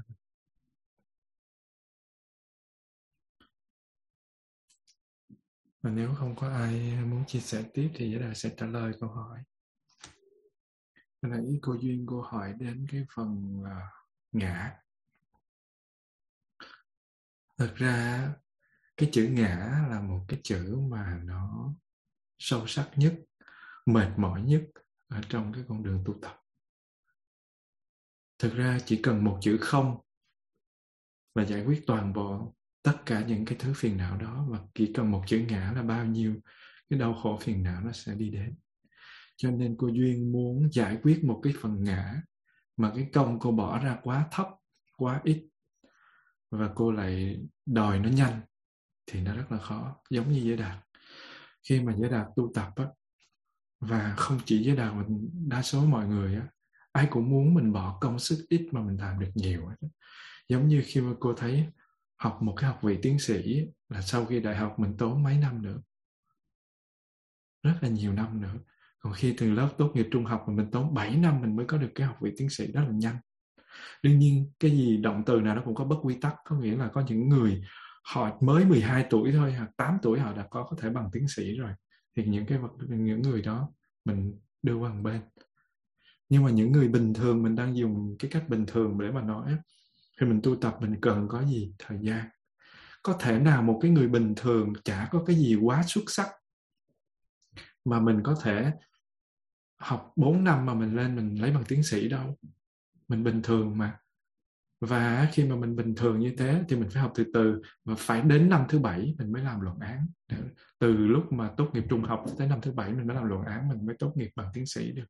Cho nên nếu mà mình leo mà mình tới năm thứ sáu mình nói rồi tôi học sáu năm rồi không được cái gì, tôi chưa có bằng, thì mình đòi cái gì vậy? Nó phải bảy năm chứ, tại sao lại là sáu năm? Nó không thể nào là sáu năm được, nó phải đủ năm, đủ tháng. À, nếu như mình xuất sắc thì ngay cái thời Phật Thích Ca ra đời, hoặc là trước đó mình đã thành đạo quả rồi, không có lẹt tẹt ở đây để ngồi than giống như Giới Đạt hay là giống như tất cả mọi người ở đây. Mà vì mình quá bình thường cho nên đến bây giờ mình vẫn còn ở đây, thì mình đã biết mình quá bình thường rồi. Và khi mà mình bình thường thì mình phải thực tập tu, mình phải thực tập theo thời gian. Không phải là người nói trời ơi sao người kia họ mới thực tập cái họ được liền. Nó có nền của nó từ nhiều kiếp trước, từ nhiều từ quá khứ, chứ không phải là muốn được đâu. Nó phải là một có một cái cái nhân duyên. Cho nên nói là cái người kia giống như vị tổ này tại đốn ngộ một cái, giống ngày Xá Lợi Phất là đốn ngộ hay ngày một Kiền Liên đốn ngộ. Người ta đốn ngộ là tại người ta có quá trình tiệm ngộ, cho nên bây giờ gọi là đốn ngộ. Còn mình bây giờ gọi là tiệm ngộ là tại mình chưa có có tiệm trước, cho nên bây giờ mình không có cái cái nền móng thì mình phải đốn. Mình mình phải tiệm chứ làm sao. Giống như bây giờ cô Duyên cô dạy cho một cái vị này thì cô phải dạy rất là nhanh, tại vì người đó quá thông minh và có nền. Còn ví dụ như Đạt chẳng biết gì về tiếng Đức thì phải a bê xê rồi a ớ, chứ bây giờ phải làm sao, phải học lại từ đầu. Và khi mà mình học như thế thì lòng mong muốn của mình nhảy lên cao, lòng mong muốn của mình thành đạo nó rất là là là là, là cái cái tư niệm thực đó nó rất là mạnh, và điều đó là cái điều không thể xảy ra được. Đi một cái đoạn dài, một cái việc nhỏ xíu giống như học một cái ngành tiến sĩ thôi. Đối với Giới Đạt cái đó quá nhỏ xíu mà tốn cả bảy năm. Còn cái con đường này là con đường kéo dài hàng tỷ tỷ kiếp, chứ không phải là một vài vài năm. Mà mình phải đòi hỏi là mình phải chuyển hóa toàn bộ cái nhận thức sai lầm về ngã, thì trong một thời gian ngắn không thể làm được. Cho nên suốt cái quá trình mình tu tập như vậy là chính là cái quá trình đang chuyển hóa bản ngã. Và tại sao mình không phát cái tâm khi mình bố thí, mình không phát tâm được là buông? Là tại vì nhận thức của mình về cái ngã nó vẫn còn đó. Nhận thức về cái hơn kém bằng nó còn đó. Mình nhận thức sai, mình chưa có chuyển hóa được. Mình phải thực tập, nói với chú Nguyên Cát là mình phải thực tập trải qua thời gian thì mình mới chuyển hóa được. Và thí dụ như sợ ma, cô đâu có phải là cái người dở, cô rất là thông minh. Tại sao cô không làm được cái này năm năm, mười năm hay hai mươi năm mà bây giờ cô mới làm được? Không phải là tại vì cô đến lớp này cô mới làm được, mà cũng không phải là tại vì cô cô làm được nếu như cô không đến lớp này. Nhân duyên nó hội tụ đủ. Cái làm được là do cô làm chứ không phải là Giới Đạt làm cho cô làm được. Cái làm được không phải là Phật làm cho cô làm được, mà cái làm được chính là cô làm, chứ không có ai giúp ai ai làm cho cô làm hết. Nhưng mà nhân duyên hội đủ là mỗi người góp một ít vô để cho cô có một cái hiểu. Và khi cô vận dụng nó trong lúc cô đi ra nghĩa trang cô ngồi thì cô hết sợ ma. Nói hết không có nghĩa là bây giờ cô đã hết. Cô vẫn còn sợ chứ, cô đâu có tuyệt đối không sợ. Nhưng mà cái nỗi sợ đó nó giảm dần, bởi vì nó có một cái nguồn năng lượng khác, đó là tình thương và sự hiểu biết. Và chính cô đi ra, cô thực tập liên tục như thế nó mới giảm, chứ đâu phải là cô ngồi đó cô tư duy. Cô tư duy thì cô cũng đã tư duy rồi, tại sao nó không có? Là tại vì mình phải thực tập, nhưng mà nó phải giảm dần chứ nó không có thể nhanh được. Nói rằng là cái nhận thức bản ngã đó nó đi từ bao nhiêu tỷ kiếp rồi. Nó hình thành qua bao nhiêu nhận thức sai lầm. Nó là một màn lưới mà mình giải quyết nó, mình phải đi về cái gốc của nó. Mình đi về cái gốc của nó, mình phải quán chiếu thường xuyên. Ở trong cái kinh Trường Bộ, mà những cái kinh đầu tiên thì Đức Phật dạy rằng là mình phải thực tập về giới. Và khi mình có sự định tĩnh, mình có sự an định, mình có sự uh, nhẹ nhàng, thân tâm mình thư thái, thì mình mới đầu đi vào định. Và khi mà đi vào định á, thì các cái vị của bên các truyền thống khác á, họ cũng đi được tới các tầng định cao, nhưng mà tại tầng định cao đó họ lại hưởng thụ cái, cái sự vui vẻ của hỷ và lạc, của nhất tâm và của thanh tịnh. Cho nên họ không đi ra được, giống như là mình không có cái gì hết, tự nhiên trên đầu mình rơi xuống một tỷ đô la. Thế là tự nhiên mình hạnh phúc quá, mình ôm một tỷ đó. Giống như vậy, thì họ cũng vậy, họ không có cái gì hết, nhưng mà cuối cùng họ lại có hỷ và lạc. Có những cái mức độ rung động cao thì họ lại quên đi, họ hưởng thụ, họ quên đi dùng cái định lực đó để quán chiếu về bản chất sự vật hiện tượng, để buông. Họ không làm như thế, cho nên họ bị vướng vào cái gọi là um, vô sở hữu xứ, rồi phi tưởng phi phi tưởng xứ, hay là um, định sanh hỷ lạc, rồi rồi uh, xả niệm thanh tịnh, những cái trạng thái thiền đó, đó của từ sơ thiền cho tới cửu thiền, tới tới uh, bát thiền, cửu thiền thì đã xả ly được rồi. Cho nên họ bị vướng vào đó. Còn cái này á, là người ta dùng cái năng lượng định đó để quán chiếu, để mà tránh tri kiến, để soi chiếu toàn bộ cái bản chất của sự hiện tượng, mà từ đó người ta mới có thể buông được. Còn ở bên ở bên ngoại đạo họ không làm như thế. Họ đạt tới những cái trạng thái cao cấp như thế, nhưng mà họ lại bị dính mắc. Đó là lý do họ còn họ còn um, bị sanh tử. Và không có một người ngoại đạo nào, nếu không đi theo cái con đường của Tứ Diệu Đế Bát Thánh Đạo, mà chứng được thánh quả và là giải thoát sanh tử, xưa giờ chưa từng được nghe. Và không phải Tứ Diệu Đế và Bát Thánh Đạo là con đường của Đức Phật. Nó không phải là con đường Đức Phật, nó là con đường Phật chứ không phải là con đường của Đức Phật. Con đường đó, khi ai đi ngang đó, ai đi ngang đó thì cũng đều thành công. Và Phật chỉ là người khám phá thôi. Giống như Newton hay là Archimedes chỉ là khám phá ra định luật trọng lực, lực và lực đẩy của nước thôi. Chứ có họ hay không có họ, cái đó nó vẫn tồn tại. Có Phật hay không có Phật, các cái quy tắc đó nó vẫn tồn tại. Nhưng mà các cái quy tắc đó Đức Phật khám phá để giúp mình. Cho, cho nên đặt cái đó gọi là Tứ Diệu Đế hay Bát Thánh Đạo. Nó chỉ là một cái tên, nhưng mà nếu không đi theo một con đường đó, không đi theo một cái chu trình đó, không có ra được. Và những cái vị khác họ không đi theo cái quy tắc đó. Không phải là quy tắc của Phật, mà đó là quy tắc chung của vũ trụ. Cho nên họ không có đi ra được. Và chưa có một người nào giải thoát cả. Do đó, quá trình chuyển hóa bản ngã là một quá trình cực kỳ dài. Đó là một cái sự nhận thức sai lầm. Tại vì, giống như trong đầu của Giới Đạt là gì? Nghĩ rằng là miệng mình nói ba giờ, nhưng mà cuối cùng mình hành xử vẫn là hai giờ rưỡi, vẫn năm. Nó đâu có, nó, nó, nó vẫn theo thói quen cũ. Thì cái thói quen, cái, cái, cái tập nghiệp của mình á, và những các cái nhân duyên khác nó hội tụ lại, nó luôn luôn nó hướng mình đi đến cái chỗ là gì? Nhận thức bản ngã. Và chừng nào mình hết nhận thức bản ngã, chừng nào mình tốt nghiệp đại học, học xong bốn năm, chừng nào mình lấy bằng tiến sĩ, học xong bảy năm.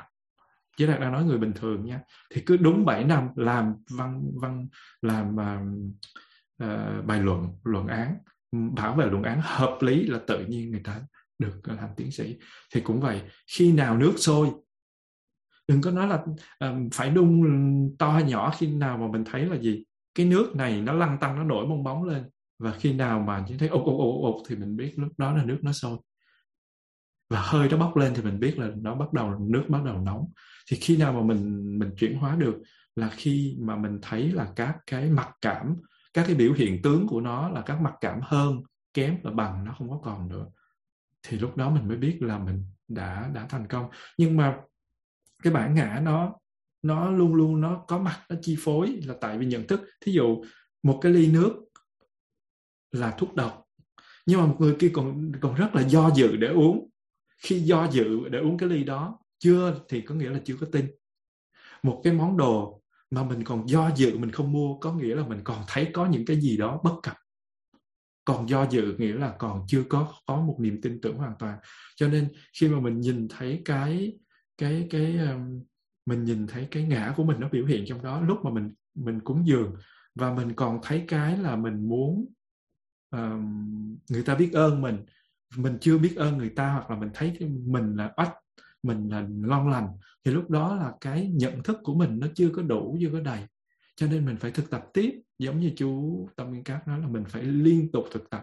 Và khi mà mình thực tập nó gọi là miên mật. Mật có nghĩa là khít.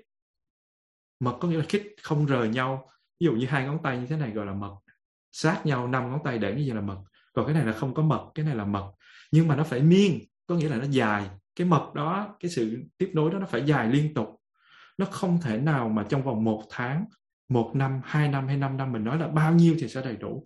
Làm cho tới khi nào đầy đủ thì thôi. Có nghĩa là tôi nấu nước sôi, tôi biết chắc chắn nó sôi, nhưng mà lúc nào nó sôi thì bây giờ tôi đã đun nước hết khả năng của nó, tôi đã vặn cao nhất rồi. Nó sôi thì tới chờ nó sôi thôi. Nhưng mà tại vì mình không bao giờ miên mật. Mình tu có một thời gian, cái giống như với Đạt tu một thời gian, một tháng, hai tháng, nó, nó rất là hạnh phúc, nó rất là hỷ lạc. Mình nói, cho mình nghỉ ngơi năm phút đi. Để mà mình thoải mái để xem một cái gì đó đi. năm phút đó nó kéo với Đạt hai năm để mà mình bị chạy ra khỏi con đường đó. Rồi phải tốn một thời gian khá dài để chạy ngược trở lại. Cho nên người, người tu của mình nó không có miên mật. Đó chính là yếu tố chánh tinh tấn cần có trong sự tu tập. Và mình cứ lúc nào mình học chút xíu cái mình hỏi, giống như mình mình mình nấu khoai, mình cứ dở ra mình nói khoai chín chưa, khoai chín chưa. Khi mình dở ra thì nó bốc hơi hết rồi. Hay là mình nấu cái nồi áp suất, mình tắt lửa mình coi chết rồi. Lần đầu tiên tôi nấu cơm biết nó có chín không, mở ra coi thì sao, toàn bộ hơi nước nó đi tràn ra, thì mình phải đậy lại, rồi nó lại cần một quá trình để làm lại cái hơi nước, áp suất nước đó. Cho nên nó, mình cứ giống như mình cứ mở ra coi thử, mở ra coi thử, và mình mà mình lại chán, mình lại đi, nhưng mà mình đi thì nó lại cháy khét. Cho nên đó là mình à, thực tập cứ một thời gian cái mình ngưng, mình thực tập thời gian, mình không có sự miên mật. Mà cái quá trình tu chuyển hóa bản ngã là nó đòi hỏi tuyệt đối phải miên mật, chứ nó không có nó không có ngắt quãng ngắt quãng ngắt quãng. Mà mình đã trả ra bao nhiêu giá, bỏ ra bao nhiêu thứ. Còn nếu như mà mình chỉ có tu bầm dập như thế này thôi á, thì nó cũng sẽ trải qua thời gian, cũng sẽ thành. Nhưng mà thay vì người ta học đại học á, là bảy năm thì mình học mười năm hay hai mươi năm. Thay vì người ta tu á, một tỷ kiếp thì mình tu tới năm, bảy tỷ kiếp. Cho nên á, mình cứ, mình giống như là nói thôi không sao, cứ từ từ mà tu, ờ thì từ từ mà tu, thì từ từ mà chứng. Nhưng mà muốn chứng cho mau á, thì phải thực tập như thế nào? Cái mình bỏ ra là như thế nào? Cái mình học là như thế nào? Nhưng mà nó không chỉ phụ thuộc vào cái duyên hiện tại, mà nó còn phụ thuộc vào những duyên của quá khứ nữa. Giả sử như một cái người họ có một cái lòng mong muốn như thế, nhưng mà họ đã tạo ra rất nhiều ác nghiệp, nhiều bất thiện nghiệp, và cái nghiệp đó nó đang bắt đầu chín, thì làm sao? Làm sao đây? Cho nên á, nó phải có những cái phương pháp giống như là cái gì? Phát nguyện, sám hối, để cho những cái thứ đó nó nhẹ bớt đi. Cái, cái, cái lòng mong mỏi mình phát nguyện và sám hối để làm cái gì? Để cái tư tâm sở của mình, cái Setana của mình đó, cái năng lượng đó nó chuyển hóa. Đó là những phương pháp hỗ trợ. Và khi mà nói, khi Giới Đạt đi bố thí, ví dụ như Giới Đạt cho một người đó, xong Giới Đạt nói trời nhiều quá, mình cũng nghèo mà, mình chia như vậy hết rồi sao? Xong mình nói, xong rồi mình lại quán chiếu là thôi cho cái phần nữa, ít hơn đi, rẻ hơn đi, bình thường hơn đi. Thì mình mình lại thấy cái lòng tham mình trong đó, mình lại thấy ủa tại sao mình cho người ta, mình phải mình phải coi người ta giống như là là một cái cái người mà nô lệ vậy. Tại sao mình không coi người ta giống như người người chủ? Giống như khi người khác cho mình mà không trân trọng mình như vậy thì mình có thấy dễ thương không không? Cho nên khi mà cho người ta phải phát được một cái tâm cao thượng. Nếu không cao thượng thì đừng cho. Nhiều lúc mình tự trách, nhiều lúc mà mình nhìn, nhưng mà cái tâm của mình nó không có tới. Nó không có tới thì mình mới phải tác ý, chứ nếu mà nó tới thì mình có tác ý. Mà khi mà nó, nó đã tới được cái đó rồi, mình không cần tác ý nó cũng tới. Như vậy thì phải là cần một quá trình. Và khi học Phật cần quá trình thì bản ngã nó chuyển hóa từ từ. Nó có chuyển hóa. Khi mình nấu nước lên đó, thì bắt đầu nước nó bắt đầu nóng lên dần. Nhưng mà mình nói không, mày sôi lẹ đi, tao chỉ có năm phút để uống thôi. thì xin lỗi, tại sao bạn không có nấu trước đi mà cái bạn nấu có năm phút là bạn bắn nó sôi? Cái đó là bạn mong muốn. Cho nên cái câu mà um, dục tốc bất đạt có nghĩa là muốn nhanh đó, thì nguy hiểm đó, đó. Cái đó cần phải học, và cái đó phải học liên tục trong trong từng giây, chứ không phải cái đó chỉ có chỉ nhớ một chút thôi. Cho nên lúc nào mà Giới Đạt làm một cái việc gì đó sao khó chịu, sao mình nói gì? mình đang mình đang nghĩ cái gì vậy, đang cần cái gì vậy? Giống như là nếu như mình nói là tôi muốn duy trì cái lớp học này, tôi không muốn nghỉ ngày hôm nay, nhưng mà xin lỗi bạn, từ thứ hai tới thứ tư bạn không có nhân duyên để bạn làm, thứ năm bạn quá mệt thì bạn phải nghỉ, thứ sáu thì bạn phải làm việc, và thứ bảy bạn phải đi nấu ăn, thì bạn không có không có thể nào bạn soạn bài. Và bạn phải tôn trọng người người học, chứ không phải là bạn muốn nói cái gì cho họ nghe thì bạn nói. Do đó nếu như thế thì bạn phải chấp nhận rằng không đủ duyên để bạn giữ duy trì cái đó. Bạn giữ duy trì để làm gì vậy? Vì cái danh của bạn hả? Hay là vì cái gì? Cho nên á, khi mà mình tác ý như vậy thì mình buông được mà mình thấy nhẹ nhàng, chứ không phải là hôm nay không có dạy lớp được cho nên xốn sang lên. Do đó cái duyên nó biểu hiện như thế thì mình chấp nhận như thế, mình làm hết sức có thể thôi. Và khi mà mình học Phật Pháp á, và cái, cái tâm từ của mình nó tăng trưởng lên. Khi mình quán chiếu, mình thực tập, cái tâm từ bi mình nó tăng trưởng lên, cái sự nhìn nhận của mình nó tốt hơn, cái khả năng, cái năng lượng chánh niệm của mình nó đủ, nó đầy, nó quán chiếu được, thì không cần mình phải tự trách, không cần mình phải tự hối, không cần mình phải tác ý. Cái tâm mình nó mới chuyển là à, cái này là như thế. Tại khi mình tác ý là nó nó chỉ là suy tư theo cái kiểu là mình muốn như thế thôi. Tại mình chưa được cho nên mình phải suy tư, phải tránh tư duy, phải quán chiếu, phải làm sao cho nó hiểu được vấn đề. Cho nên thực tập chuyển hóa bản ngã là một quá trình rất là dài, đừng đòi hỏi nhanh, đừng đòi hỏi nhanh, không được đâu. Tại vì khi mà mình chuyển hóa được bản ngã, mình mình cảm thấy mình ngon rồi, thì lúc đó mình đã đắc đạo rồi. Và khi mình đắc đạo mình không thấy mình ngon nữa. Khi nào mình còn muốn cái điều đó, đó là mình chưa đạt được. Khi nào mà Giới Đạt cảm thấy là ờ, hôm nay tôi bố thí, nhưng mà tôi thấy, ô, oh, tôi ngon lành quá, thì mình biết, ờ, oh, hôm nay cái tâm nó phát, nó phát tới đó. Xong rồi hôm sau cái tâm mình nó mình bố thí mà mình thấy ô oh, mình rất là trân quý người kia, mình nói a ah, cái tâm mình nó phát nó nó phát mạnh hơn. Như vậy thì do cái gì vậy? Do quá trình tu, do cái sự có mặt liên tục trong giây phút hiện tại để mà mình nhận ra được điều đó. Và mình luôn luôn bị lãng quên, cho nên phải thực tập. Và mình thực tập á, thì nó rất là khó, mà thực tập trong những cái công việc hàng ngày, giống như vừa đi giảng dạy, hay là đi lên máy bay, hay là mình đi kinh doanh, hoặc là mình đi uh, chữa bệnh vân vân, thì mình phải thực tập trong lúc đó. Mà chính mình phải biết cách vận dụng, mình mình phải tự đặt ra câu hỏi bây giờ mình phải thực tập như thế nào, và mình phải tự mình ứng dụng những gì mình được học trong lúc đó, chứ không ai có thể làm giúp cho mình được hết. Và có những cái vấn đề dễ dàng nói ra, có một vị họ nói là uh, trời ơi, tại sao hồi đó thầy không nói cho con cái điều này? Xong Xong Giới Đạt nói có, Giới Đạt có nói. Họ nói, nhưng mà thầy không có phân tích rõ. Giới Đạt nói nếu phân tích rõ, cho dù có rõ như vậy chứ rõ hơn nữa, mọi bạn có làm không, chị có làm không, anh có làm không? Không, tại vì họ chỉ nghe thôi, cái đó là kinh nghiệm của người khác. Khi mà nó, nó trùng khớp, giống như là khi mà tôi đang thèm ăn phở mà người ta cho tôi một tô phở thì tôi mới thích. Nhưng mà tôi đang thèm ăn phở mà người ta cho tôi một tô bún Huế thì chắc là tôi ờ thì ăn nhưng mà không có thích. Hay là tôi đang thèm bánh xèo mà cho tôi một bát cơm, dù là cơm ngon tôi không thích, nhưng mà tại sao bây giờ tôi thích? Tại vì tôi đang thèm bánh xèo. Cho nên đó, khi mà chia sẻ trên lớp Phật Pháp, với là chia sẻ ra tất cả những kinh nghiệm và sự hiểu biết cộng như sự nghiên cứu của mình, khả năng của mình nhiều thì mình chỉ là chia sẻ ra. Nhưng mà còn nó giúp được cho ai thì tùy theo nhân duyên của cái vị đó. Và sự chia sẻ, biết đâu chính sự chia sẻ của các vị trong lớp học, trong những buổi pháp đàm vấn đáp, nó mới có thể giúp được. Giống như có thể những lời chia sẻ Giới Đạt nó chỉ giúp được một phần nào đó chính thống trong cái vấn đề tu tập, nhưng mà chính kinh nghiệm cá nhân, ví dụ như chú Tâm Nguyên Cát, hoặc là uh, bạn Diệu Thanh, hay là bạn uh, chị Hoàng Dương, hay là chị Vũ Hạnh, hay ai đó trong lớp, thì mới có thể giúp được những cái vị đó. Tại vì nó trùng khớp, nó nó nó nó có được những cái nguồn năng lượng tương ứng mà nó tác động mạnh đến trong thời buổi đó để nó giúp giúp ích. Và như thế thì cái quá trình này là một quá trình rất là dài. Cho nên là mình cứ thực tập tiếp tục miên mật, và từ từ nó sẽ phá vỡ ra những cái lỗ hổng đó, nó sẽ nó sẽ thấy được. Và đừng có đòi hỏi phải nhanh. Đương nhiên mình phải liên tục duy trì cái năng lượng đó, động lực đó. Nhưng mà mình đừng có đòi hỏi nhanh, không được đâu, không bao giờ. Và mình không có đi so sánh với những cái người bạn bình thường. Muốn so sánh thì phải so sánh với những cái bậc trên mình rất là nhiều để mà mình đi lên, đi lên nữa. Ban đầu đó là một sự so sánh, nhưng so sánh có nghe có vẻ giống như là mặc cảm hơn kém bằng, nhưng không phải. Mình đã nhìn thấy cái gương ở trên để mình đi lên, đi lên. Mình nhìn thấy ánh sáng trước để mình đi tới, đi tới. Và cứ đi tới liên tục thì từ từ mình sẽ đến đích, cho mình sẽ không có còn so sánh mặc cảm gì hết. Nhưng mà mình phải luôn luôn liên tục cố gắng. Và cái chữ chánh tinh tấn nó vô cùng, vô cùng quan trọng trong lúc thực tập. Chỉ cần không có cái năng lượng nỗ lực đó thì toàn bộ cái quá trình của mình nó sẽ bị đứt đoạn. Và nối lại thì nó rất là lâu. Đó là cái câu thứ nhất.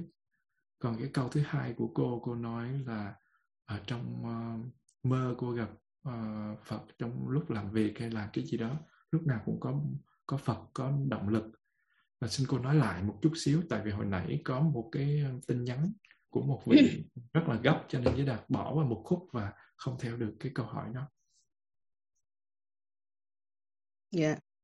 Con uh, thứ nhất mà cái mà cái về cái bản ngã đó, thưa thầy, con uh, không phải vì con con không có kiên nhẫn, con chỉ muốn nhận diện những cái những cái sự những cái phục vụ và cái sự phụng sự uh, đó nó thúc đẩy từ một cái năng lượng nào. Có phải tại vì xưa kia đó con biết những cái việc mình làm đó, con nhìn thấy con thấy là cái, cái ngã trong đó, cái tôi, tôi làm việc này, tôi làm việc kia, tôi là người quyết định chuyện này chuyện kia, những cái chuyện mà thành công con nhìn thấy là có cái tôi trong đó. Và bây giờ con muốn khi mà con làm uh, những cái việc này đó, con không thấy cái cái tôi như hồi xưa nữa, nhưng mà con nghĩ là cái ngã nó vẫn còn nằm đó và nó rất là mạnh và nó thôi thúc, nhưng mà con không nhìn nó ra. Ừ. Thì thầy, con mới đặt câu hỏi là con muốn biết là có phải nó đi từ cái ngã nó thôi thúc con làm có những cái phụng sự, những cái phục vụ này, uh, hay là vì một cái tâm nào khác, một cái một cái lòng từ nó thôi thúc con. Đó là cái, chứ không phải là con muốn chuyển hóa cái ngã. Con biết cái đó nó nằm ở trong tàng thức, nó không có nó không có dễ chuyển hóa nó. Uh, và cái câu thứ hai đó là không phải con trong mơ mà con sống. Con sống với lại trong tâm con á, là cái cảm giác Phật có mặt. Con nhận ra được, à, trước khi con đi ngủ con nhận thấy có Phật trong tâm mình. Ừ. À, buổi sáng như vậy con thấy trong tâm con nó lại hiện ra là có, có Phật trong tâm mình. Đó, và trong ngày con cũng nhận diện rất là thường là có Phật trong tâm. Có thể là con vì con con hát thiền ca rất là thường, con nghe pháp thoại rất là thường, hoặc là con con gặp quý thầy cô gần như mỗi ngày. Có thể là cái đó nó nuôi dưỡng cái sự có mặt của Phật ở trong tâm con. Ừ. Thì khi mà con nghĩ có những lúc như con uh, con khi mà thiền con đọc về sám pháp diệt xúc đó, và con thực hiện cái cái điều này á, thì con thấy con rất là xúc động, con rất là xúc động. Nó cái sự xúc động này nó rất là mạnh ở trong con, coi như là người ta khóc thầm trong tâm, nhưng mà khi mà con nhìn lại con thấy không phải khóc này là vì mình đau khổ, vì mình buồn phiền, mà vì có một cái tâm gì đó nó động đến mà nó làm nó rung động cái tâm con rất là rất là mạnh. Mà con chưa nhìn nó được là cái gì, cái năng lượng nào ở trong tâm con nó rung động như vậy khi mà con đọc sám pháp điều xúc, hoặc là con chia sẻ Phật Pháp. Nên đến lúc mình nó con xúc động đến nỗi mà con nghẹn lời, con không có nói tiếp được, không nói những cái, cái, cái, cái suy nghĩ của mình tiếp được, hoặc những cái nhạy, những cái, cái cảm nhận của con tiếp được. Đó, đôi lúc bây giờ thì con không gặp trường hợp đó nữa, nhiều nữa. Nhưng mà con vẫn thấy cái, cái, cái năng lượng uh, cảm xúc rất là lớn.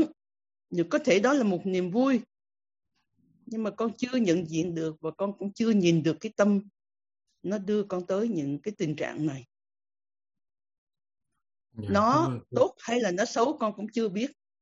À, khi mà mình gặp một cái người mà mình thích, người ta gọi là tiếng sét ái tình. đối với thế gian nó tạo ra một sự rung động rất là lớn.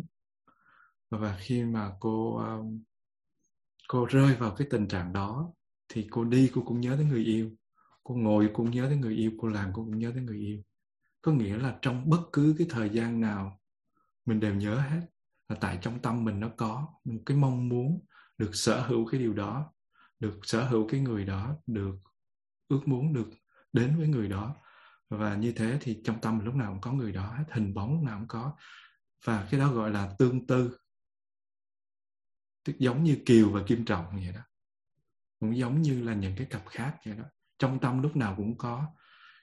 Khi đi đứng lúc nói năng lúc nào cũng có. Khi làm việc chỉ có muốn xong để chạy đến với người thương mình thôi. Cho nên Kiều là một cái cô gái à, rất là nhu mì, có gia giáo nhưng mà vẫn xé rào chạy qua đi gặp Kim Trọng. Chứ không phải là Kim Trọng xé rào đi tìm Kiều thì đã bình thường rồi. Cho nên khi mà trong tâm mình có cái ước muốn đó thì lập tức cái năng lượng đó nó sẽ hút mình đi theo. Và cái con ruồi á, nó khi mà nó có một cái, nó nghe một cái mùi thơm hay cái mùi gì mà nó thích á, là nó sẽ bay vào đó. Và khi mà một cái con ong mà nó thấy một cái, cái lọ mật thì nó sẽ cố gắng nó chui vào. Và khi con thiêu thân nó thấy ánh sáng, nó không cần biết gì hết, nó chỉ bay vào trong đó để nó, nó, nó hưởng thụ cái đó và nó chết.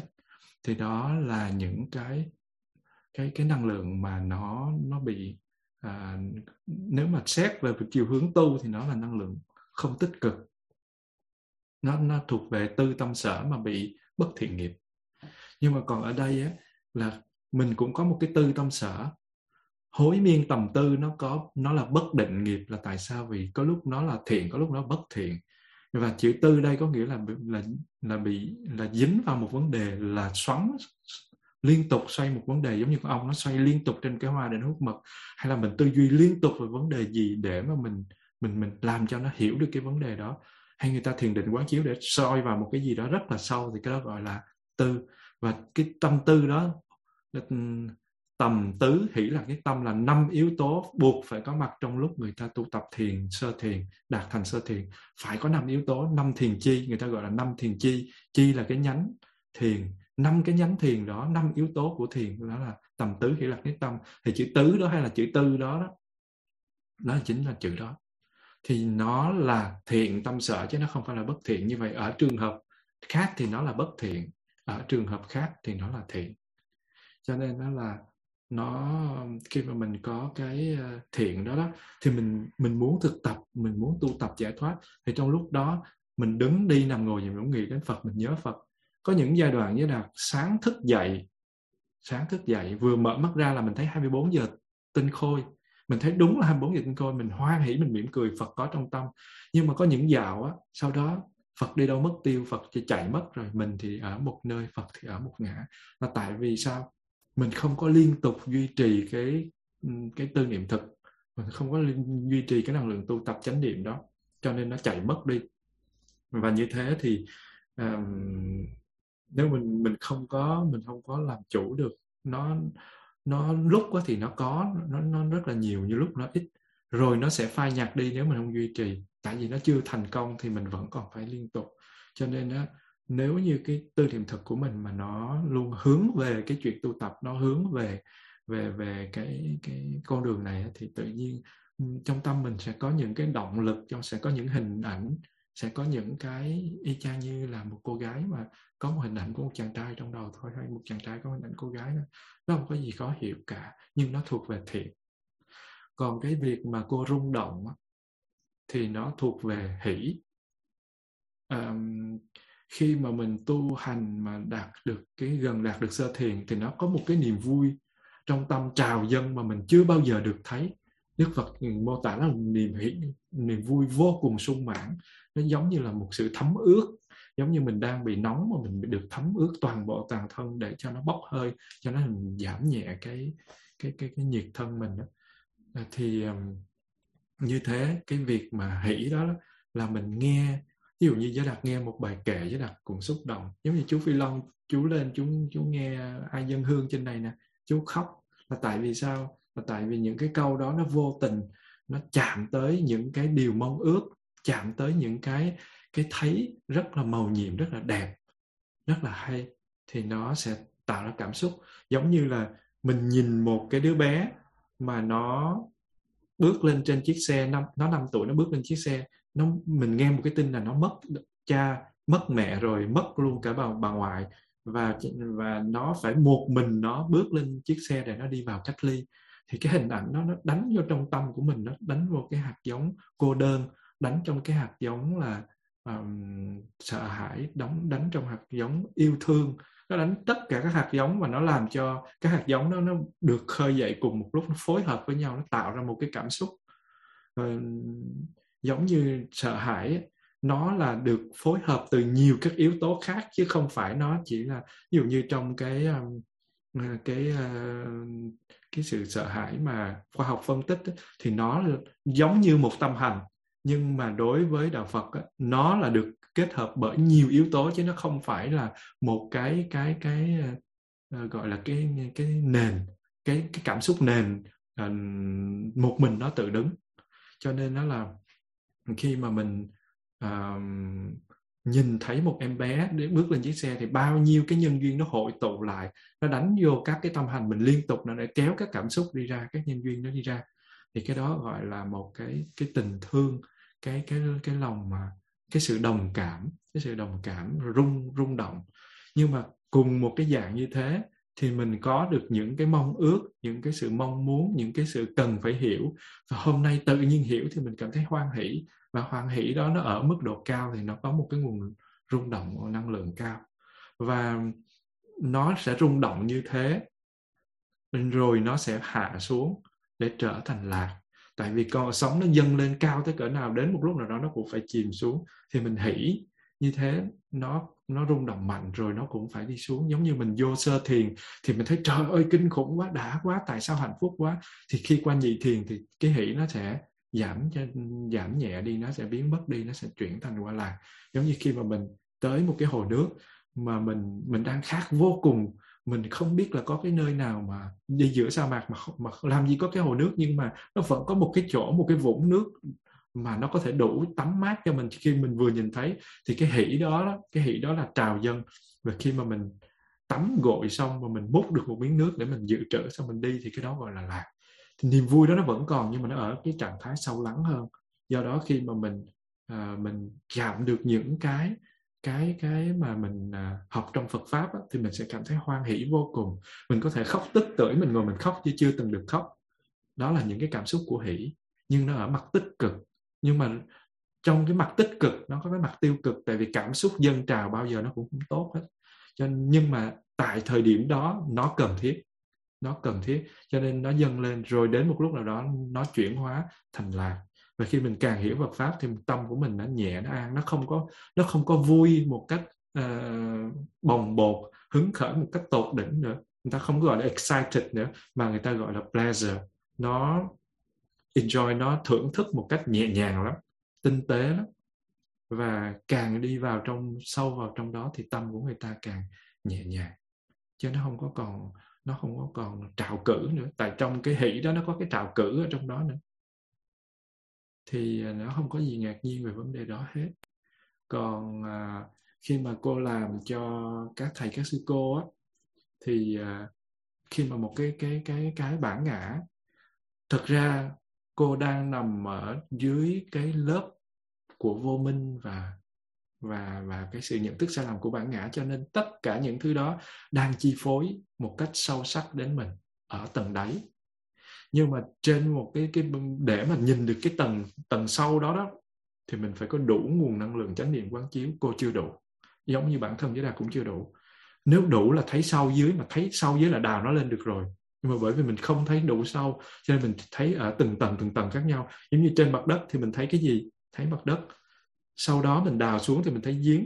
Cô đã có thể nhìn thấy được sâu mấy chục thước rồi, nhưng mà cô chưa chưa nhìn thấy được cái lòng uh, trái đất.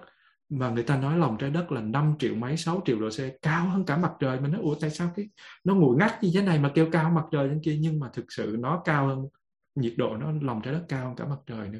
Nhưng mà mình đào tới chưa, mình chưa thấy. Thì bây giờ mình phải đào, mình phải như một nhà khoa học để khám phá. Thì cũng vậy, mình luôn luôn mình thực tập để mình chuyển hóa cái tâm thức của mình, mình nâng cao năng lượng chánh niệm để nhìn sâu hơn nữa, sâu hơn nữa, sâu hơn nữa để để thấy được nó. Còn hiện tại là mình đều đang bị bản ngã và à, vô minh chi phối. Tuy nhiên ở trên mặt nổi của nó thì sẽ có những cái tâm hành tích cực. Khi cô làm cái vấn đề này cho quý thầy cô, cô thấy hoan hỷ, cô cô cống hiến, thì cái mặt chìm của nó là bản ngã chi phối, nhưng mà mặt nổi của nó là tâm hành tích cực. Thì mình cứ nhận diện đơn thuần ở phía trên đi. Mình có mình nếu mình quay là mình hỏi mình làm này cho quý sư cô, quý thầy để làm cái gì, mình làm cống hiến cho xã hội cái gì, mình có niềm vui không? Có. Thì mình cứ chấp nhận như nó là ở đang ở cái trạng thái đó. Rồi sau đó mình thực tập sâu hơn thì mình sẽ thấy rõ hơn. Không có cần mình phải bỏ nhiều công sức ra để mà ngồi quán chiếu tư duy. Nó chỉ cần nó chỉ cần nhích lên là mình thấy.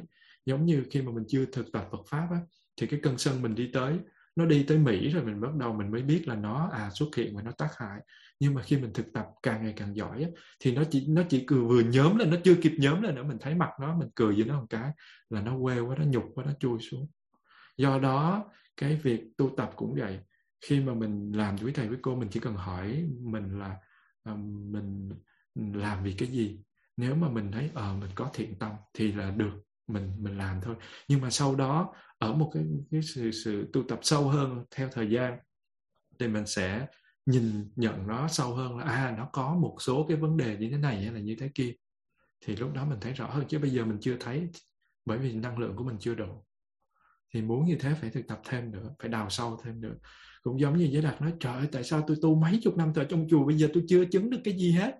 Người ta tu cái là người ta chứng quả, tại sao bây giờ tôi tu Đà Hoàng tôi cũng không có không có nhìn được cái mặt mũi của nó làm sao đây. Nhưng mà không, bạn cứ tu tới nữa đi, không có cái gì không có cái gì mà phải, con đường đó là đúng rồi, con đường đó tôi thấy ánh sáng trước, là khi tôi thấy ánh sáng chắc chắn là có đèn, và ở chỗ đó nó phải có người nó mới có cái ánh sáng đó để duy trì. Cho nên mình cứ đi, và Giới Đạt cảm thấy con đường mình đi là hợp lý. Và mình cứ càng đi, mình càng đi thì mình thấy tham, sân si của mình nó càng bớt. Mình thấy những cái bất thiện nghiệp của mình nó càng lùi, và những cái thiện nghiệp nó mình càng tăng. Thì cái đó là mình đi đúng đường. Chứ mình đừng có, đừng có thắc mắc quá nhiều.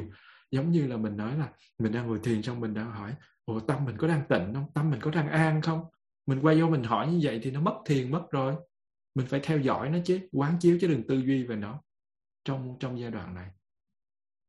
Và cứ thêm nữa đi, cứ từ từ khoai nó sẽ nhừ. Cảm ơn cô. Thì con cảm ơn thầy đã chia sẻ cái câu hỏi, hai câu hỏi của cô Nhiên rất là sâu sắc, rất là chi tiết, chi tiết và cụ thể luôn.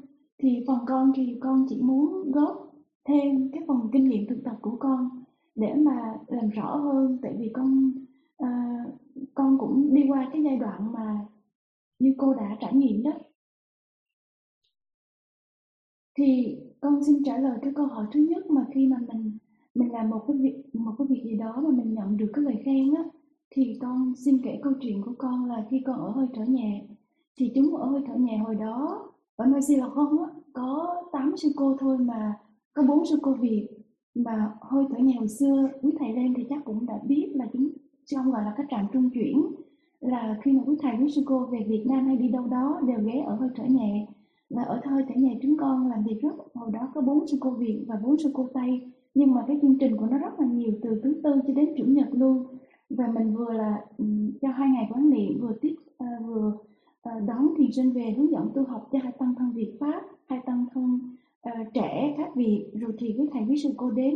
Cho nên lúc đó thì uh, cái lượng làm việc của con rất là nhiều, và cái sự phụng sự của con thật sự mà nói, nghĩ về khoảng thời gian đó, cái năng lượng phụng sự và tu học của con nó một cái nguồn năng lượng, cho con một nguồn năng lượng rất là mạnh, và con được nhận rất là nhiều và cái lời khen từ quý thầy quý sư cô. Mỗi khi quý thầy quý sư cô ghé ngang từ từ từ ở dưới làng lên, trước khi về Việt Nam thì đi đâu đó, quý thầy quý sư cô đều khen con à, là xem ở trên này giỏi, lớn nhanh, à, đón tiếp quý thầy quý sư cô thế này thế kia, rồi cư rồi à, phụng sự, rồi đóng giúp à, cư sĩ thế này thế kia. Mà con đón nhận rất là nhiều cái lời khen. À, thì à, thì có một sự thực tập mà con muốn, phần của thầy chia sẻ rất là sâu, nhưng mà con muốn chia sẻ ra để cái phần kinh nghiệm của con, nếu cô thấy là gần á, cho cái phần mình đi từ từ từng bước một á, là lúc đó con mới hỏi, có một cái câu của một vị thầy nó khởi lên trong tâm thức con là à, mình làm được chút điều lành chưa có đáng là bao mà mà mình tưởng rất là nhiều và mình khởi tâm lên tự mãn, thì con khi con khởi con đọc cái cái cái bài đó của bài bài sáng bài bài nghĩa là một cái câu nói đó của vị đó, tự nhiên nó giúp nhắc nhắc nhở con. Thì tại vì con muốn nói điều này trong cái tâm thức của mình á, khi mình nhận lời khen có những lúc á thì mình à, mình tránh niệm đủ, mình mình ý thức rằng là những cái việc mình làm mà thật sự nó như vậy nó đến từ cái tâm của mình. Mình thấy khi mà mình đón tiếp với thầy với sư cô, mình việc nhiều, mình làm mệt, nhưng mà thấy được cái nụ cười, cái niềm hạnh phúc của quý thầy quý sư cô, tự nhiên cái lòng con rất là vui. Cũng như khi thấy thiền sinh về, họ nhận được một cái cái cái cái, cái chương trình mình đưa ra, mình chia sẻ cho họ, mình giúp họ, họ nở một cái nụ cười rạng và họ hạnh phúc. Tự nhiên bao nhiêu cái niềm hạnh phúc đó, nó làm cho con con đón nhận cái đó mà con vui lên. Và khi mà nghe nghe quý thầy quý sư cô khen hoặc ai đó khen thì uh, cái chút gì đó, có những lúc mình chánh niệm thì lúc đó con khởi lên cái cái cái đó, mình chỉ cái chút xíu thôi, nó không có là bao hết.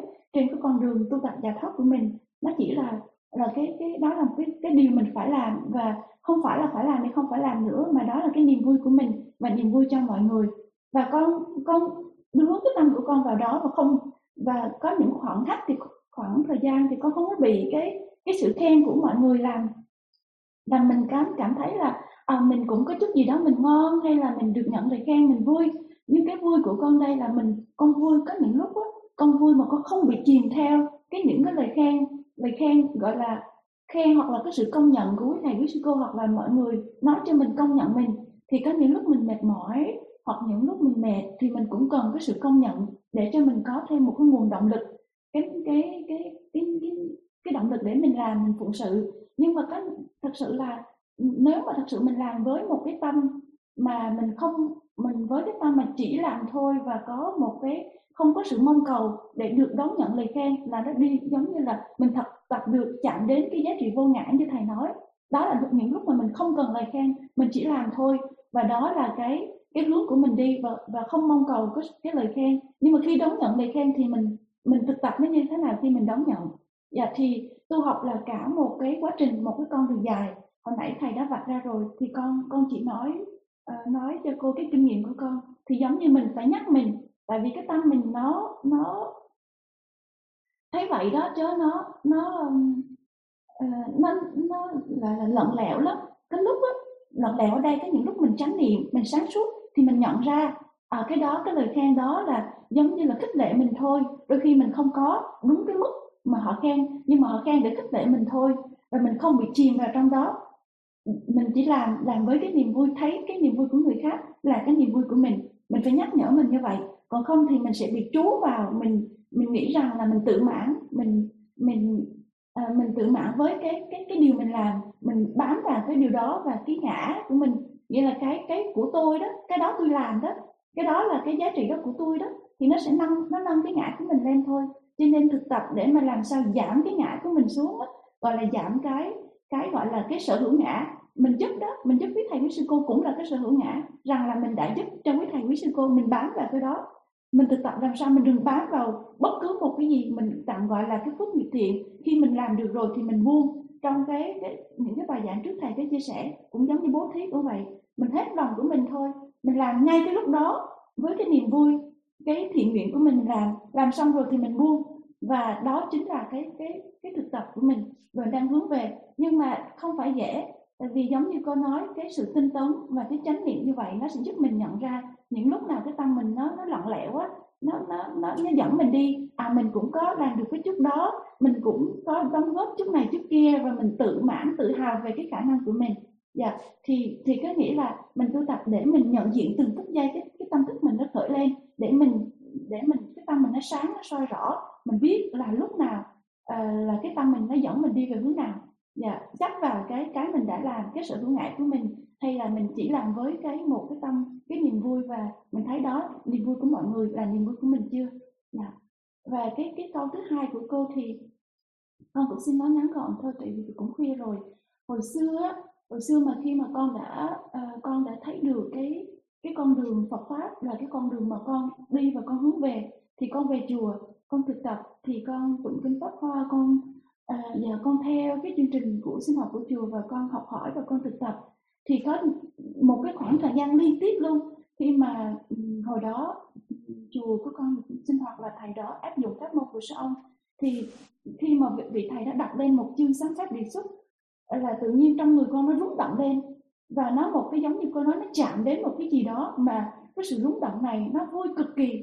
Tại vì lúc đó là tại vì con thấy như là mình đã trải qua một cái sự, một cái nhận thức của mình, nó cho mình một cái thấy một cái vỡ lẽ ra là uh, cái cái cái giây phút bình an lúc mình thật sự mình tiếp chạm với với với với uh, mình trong cái thế năm năm phút phụ phục đó, mình đón nhận những cái lời những cái lời sáng pháp, rồi mình mở cái lòng hoàn toàn của mình ra.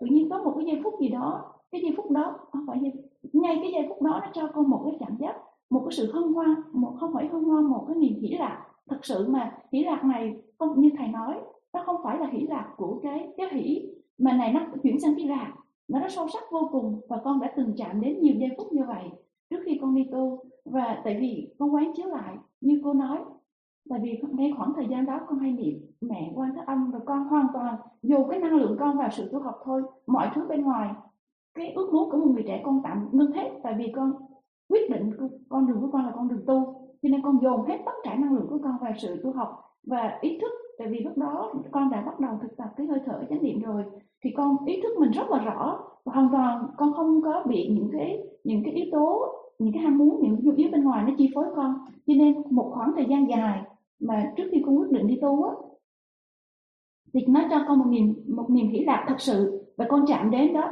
Và chính vì vậy mà dù sống dù chết, dù dù bất cứ như thế nào, mà đây là con đường sống chết của con, con phải đi tới thôi. Đó là một nguồn động lực. Cho nên nếu mà cô có được một cái nguồn động lực chạm như vậy rất là quý. Và vấn điều đặt ra là cô có tiếp tục để duy trì cái nguồn nguồn cái nguồn mà cái cái nguồn hỷ lạc này, và tiếp tục đưa nó đi tới hay không. Tại vì nó cũng vô thường. Nếu như mình không tiếp tục mình thực tập, mình để cho tâm mình đón nhận những cái nguồn thức ăn mà nó không nó không nuôi dưỡng tiếp tục, thì nó cũng sẽ mất đi thôi.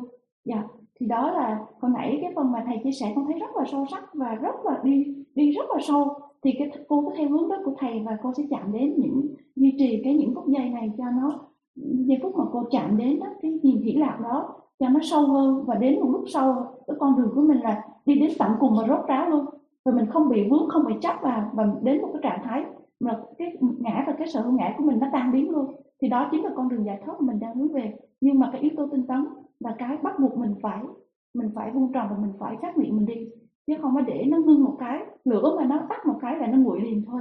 Dạ, con kính cảm ơn thầy và quý sư cô và đại chúng đã lắng nghe đến giờ phút này. À, bây giờ thì tối rồi, mình sẽ nghĩ à, sự chia sẻ của mọi người là rất là nuôi dưỡng. Những câu hỏi, những cái sự chia sẻ, những sự bổ sung, nó làm cho mình có sự hiểu biết thêm về sự tu tập. Và mong rằng là buổi tối hôm nay mọi người tiếp tục quán chiếu về cái sự tu tập của mình.